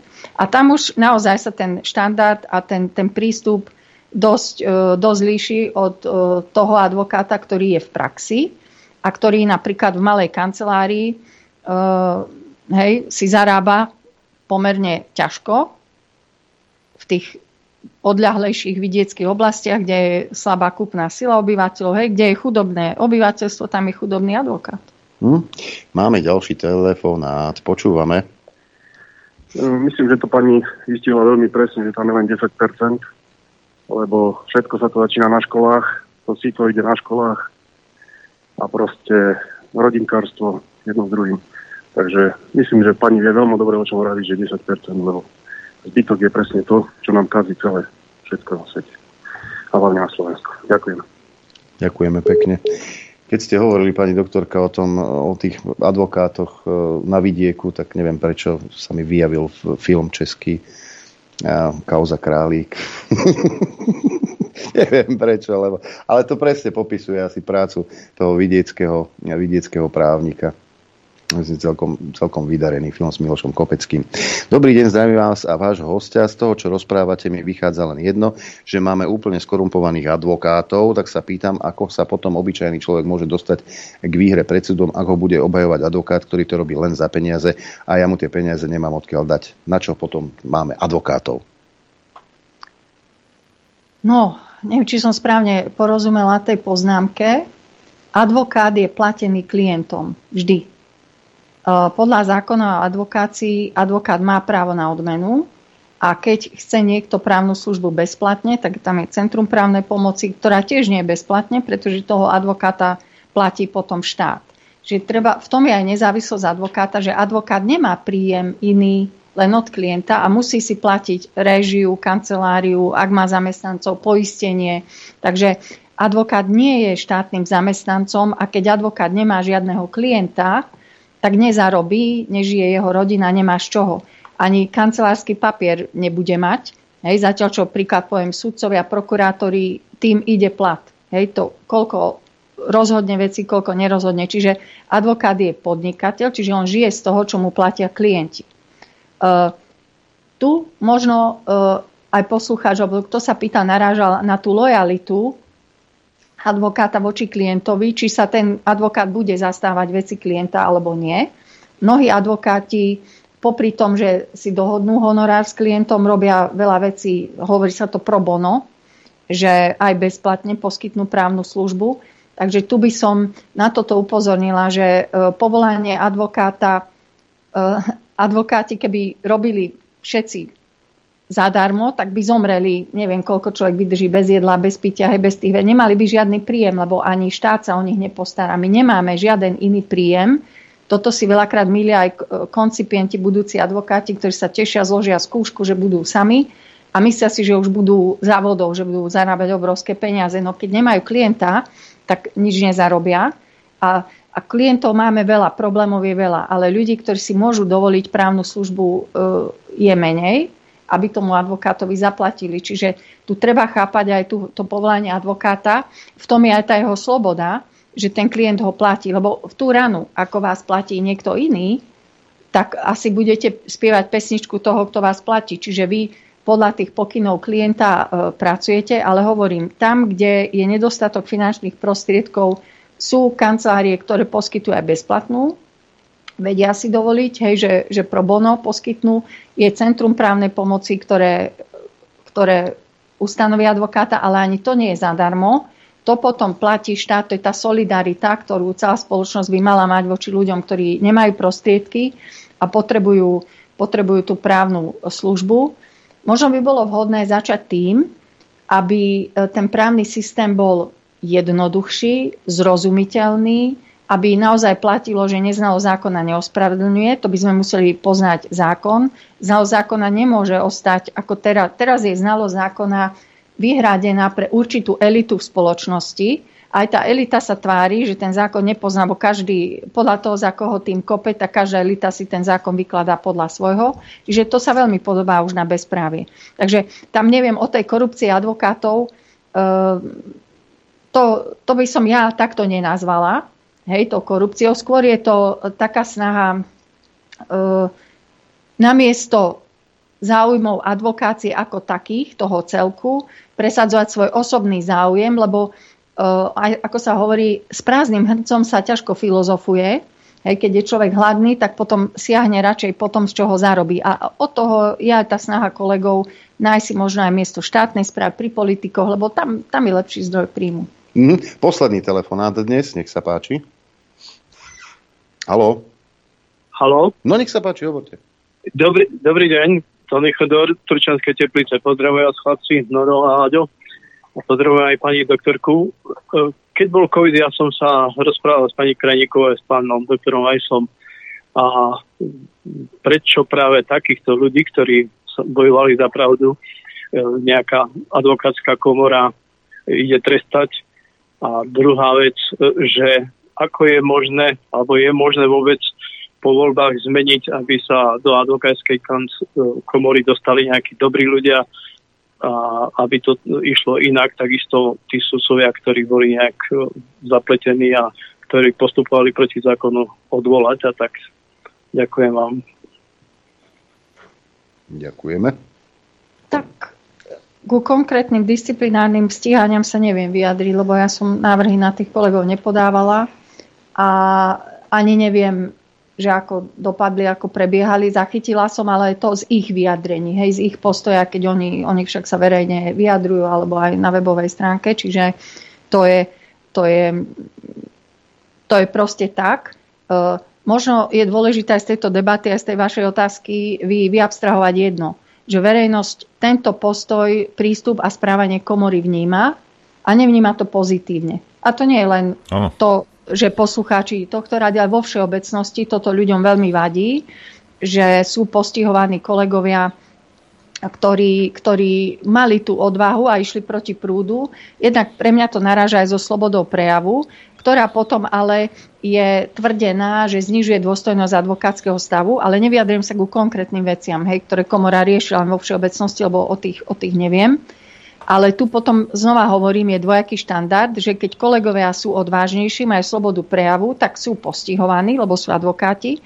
A iní kolegovia, ktorí sú politici advokáti, pozastavení, tak tí, tí sú v pohode. Hej? S tými komora nerobí nič, lebo do ich slobody prejavu nezasahuje. Čiže e, aby sme zabránili tým dvojakým štandardom, bolo by vhodné, aj tí kolegovia, ktorí sú v politike, nech sú v politike, ináč tým aj krivia hospodárskú súťaž medzi advokátmi, keď sú v politike, pretože si nemôžeme sa my rovnať s možnosťou, s príležitosťou zárobku. Ako kolega, ktorý je v politike, má pozastavený výkon, ale v tej advokácii je jeho meno, je tam spoločník a lejú sa mu tam peniaze aj, aj z toho, že je ako politik a ostatní kolegovia, takže aj tu by bolo fér, keby takíto kolegovia sa vyčiartli.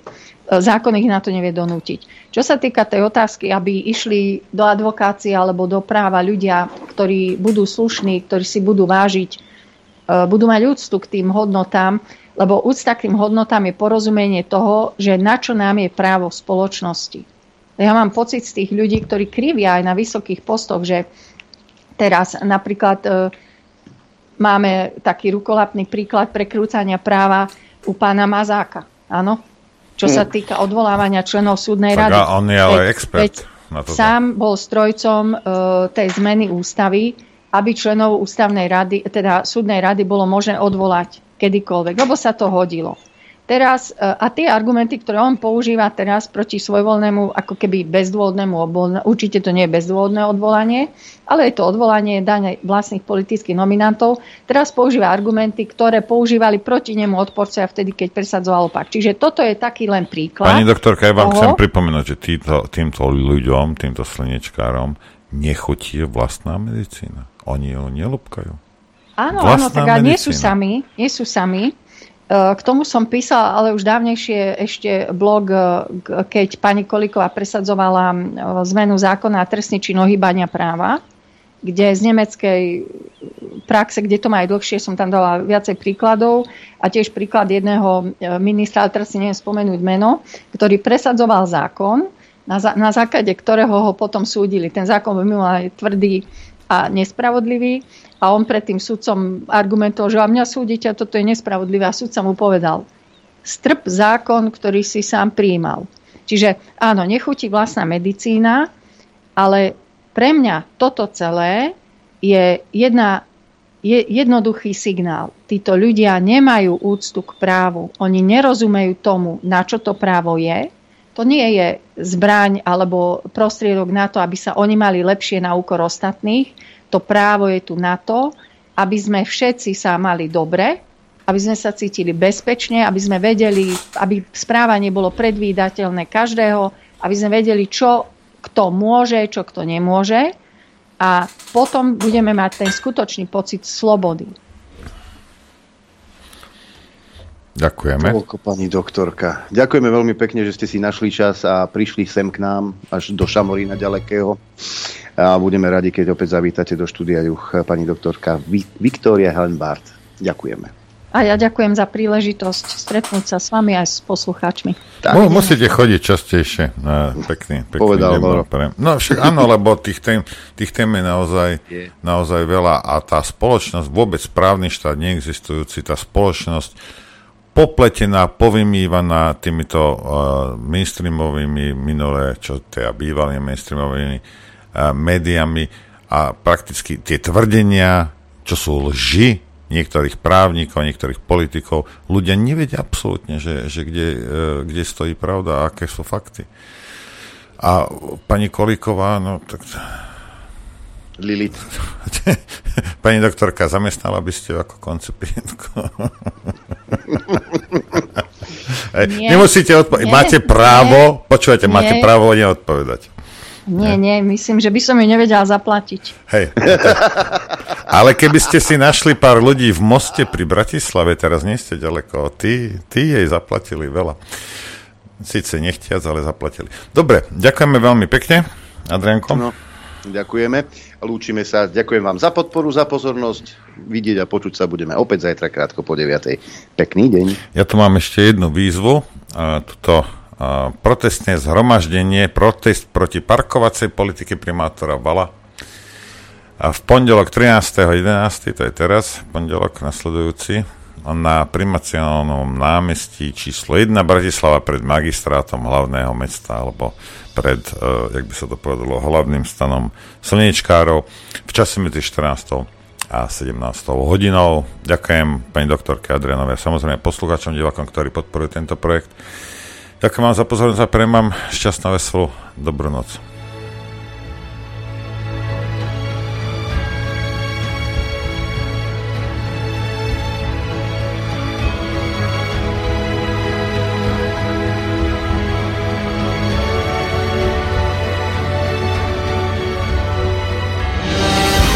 Len vďaka vašim príspevkom sme nezávislí. Nezávislí. Rádio Infovojna.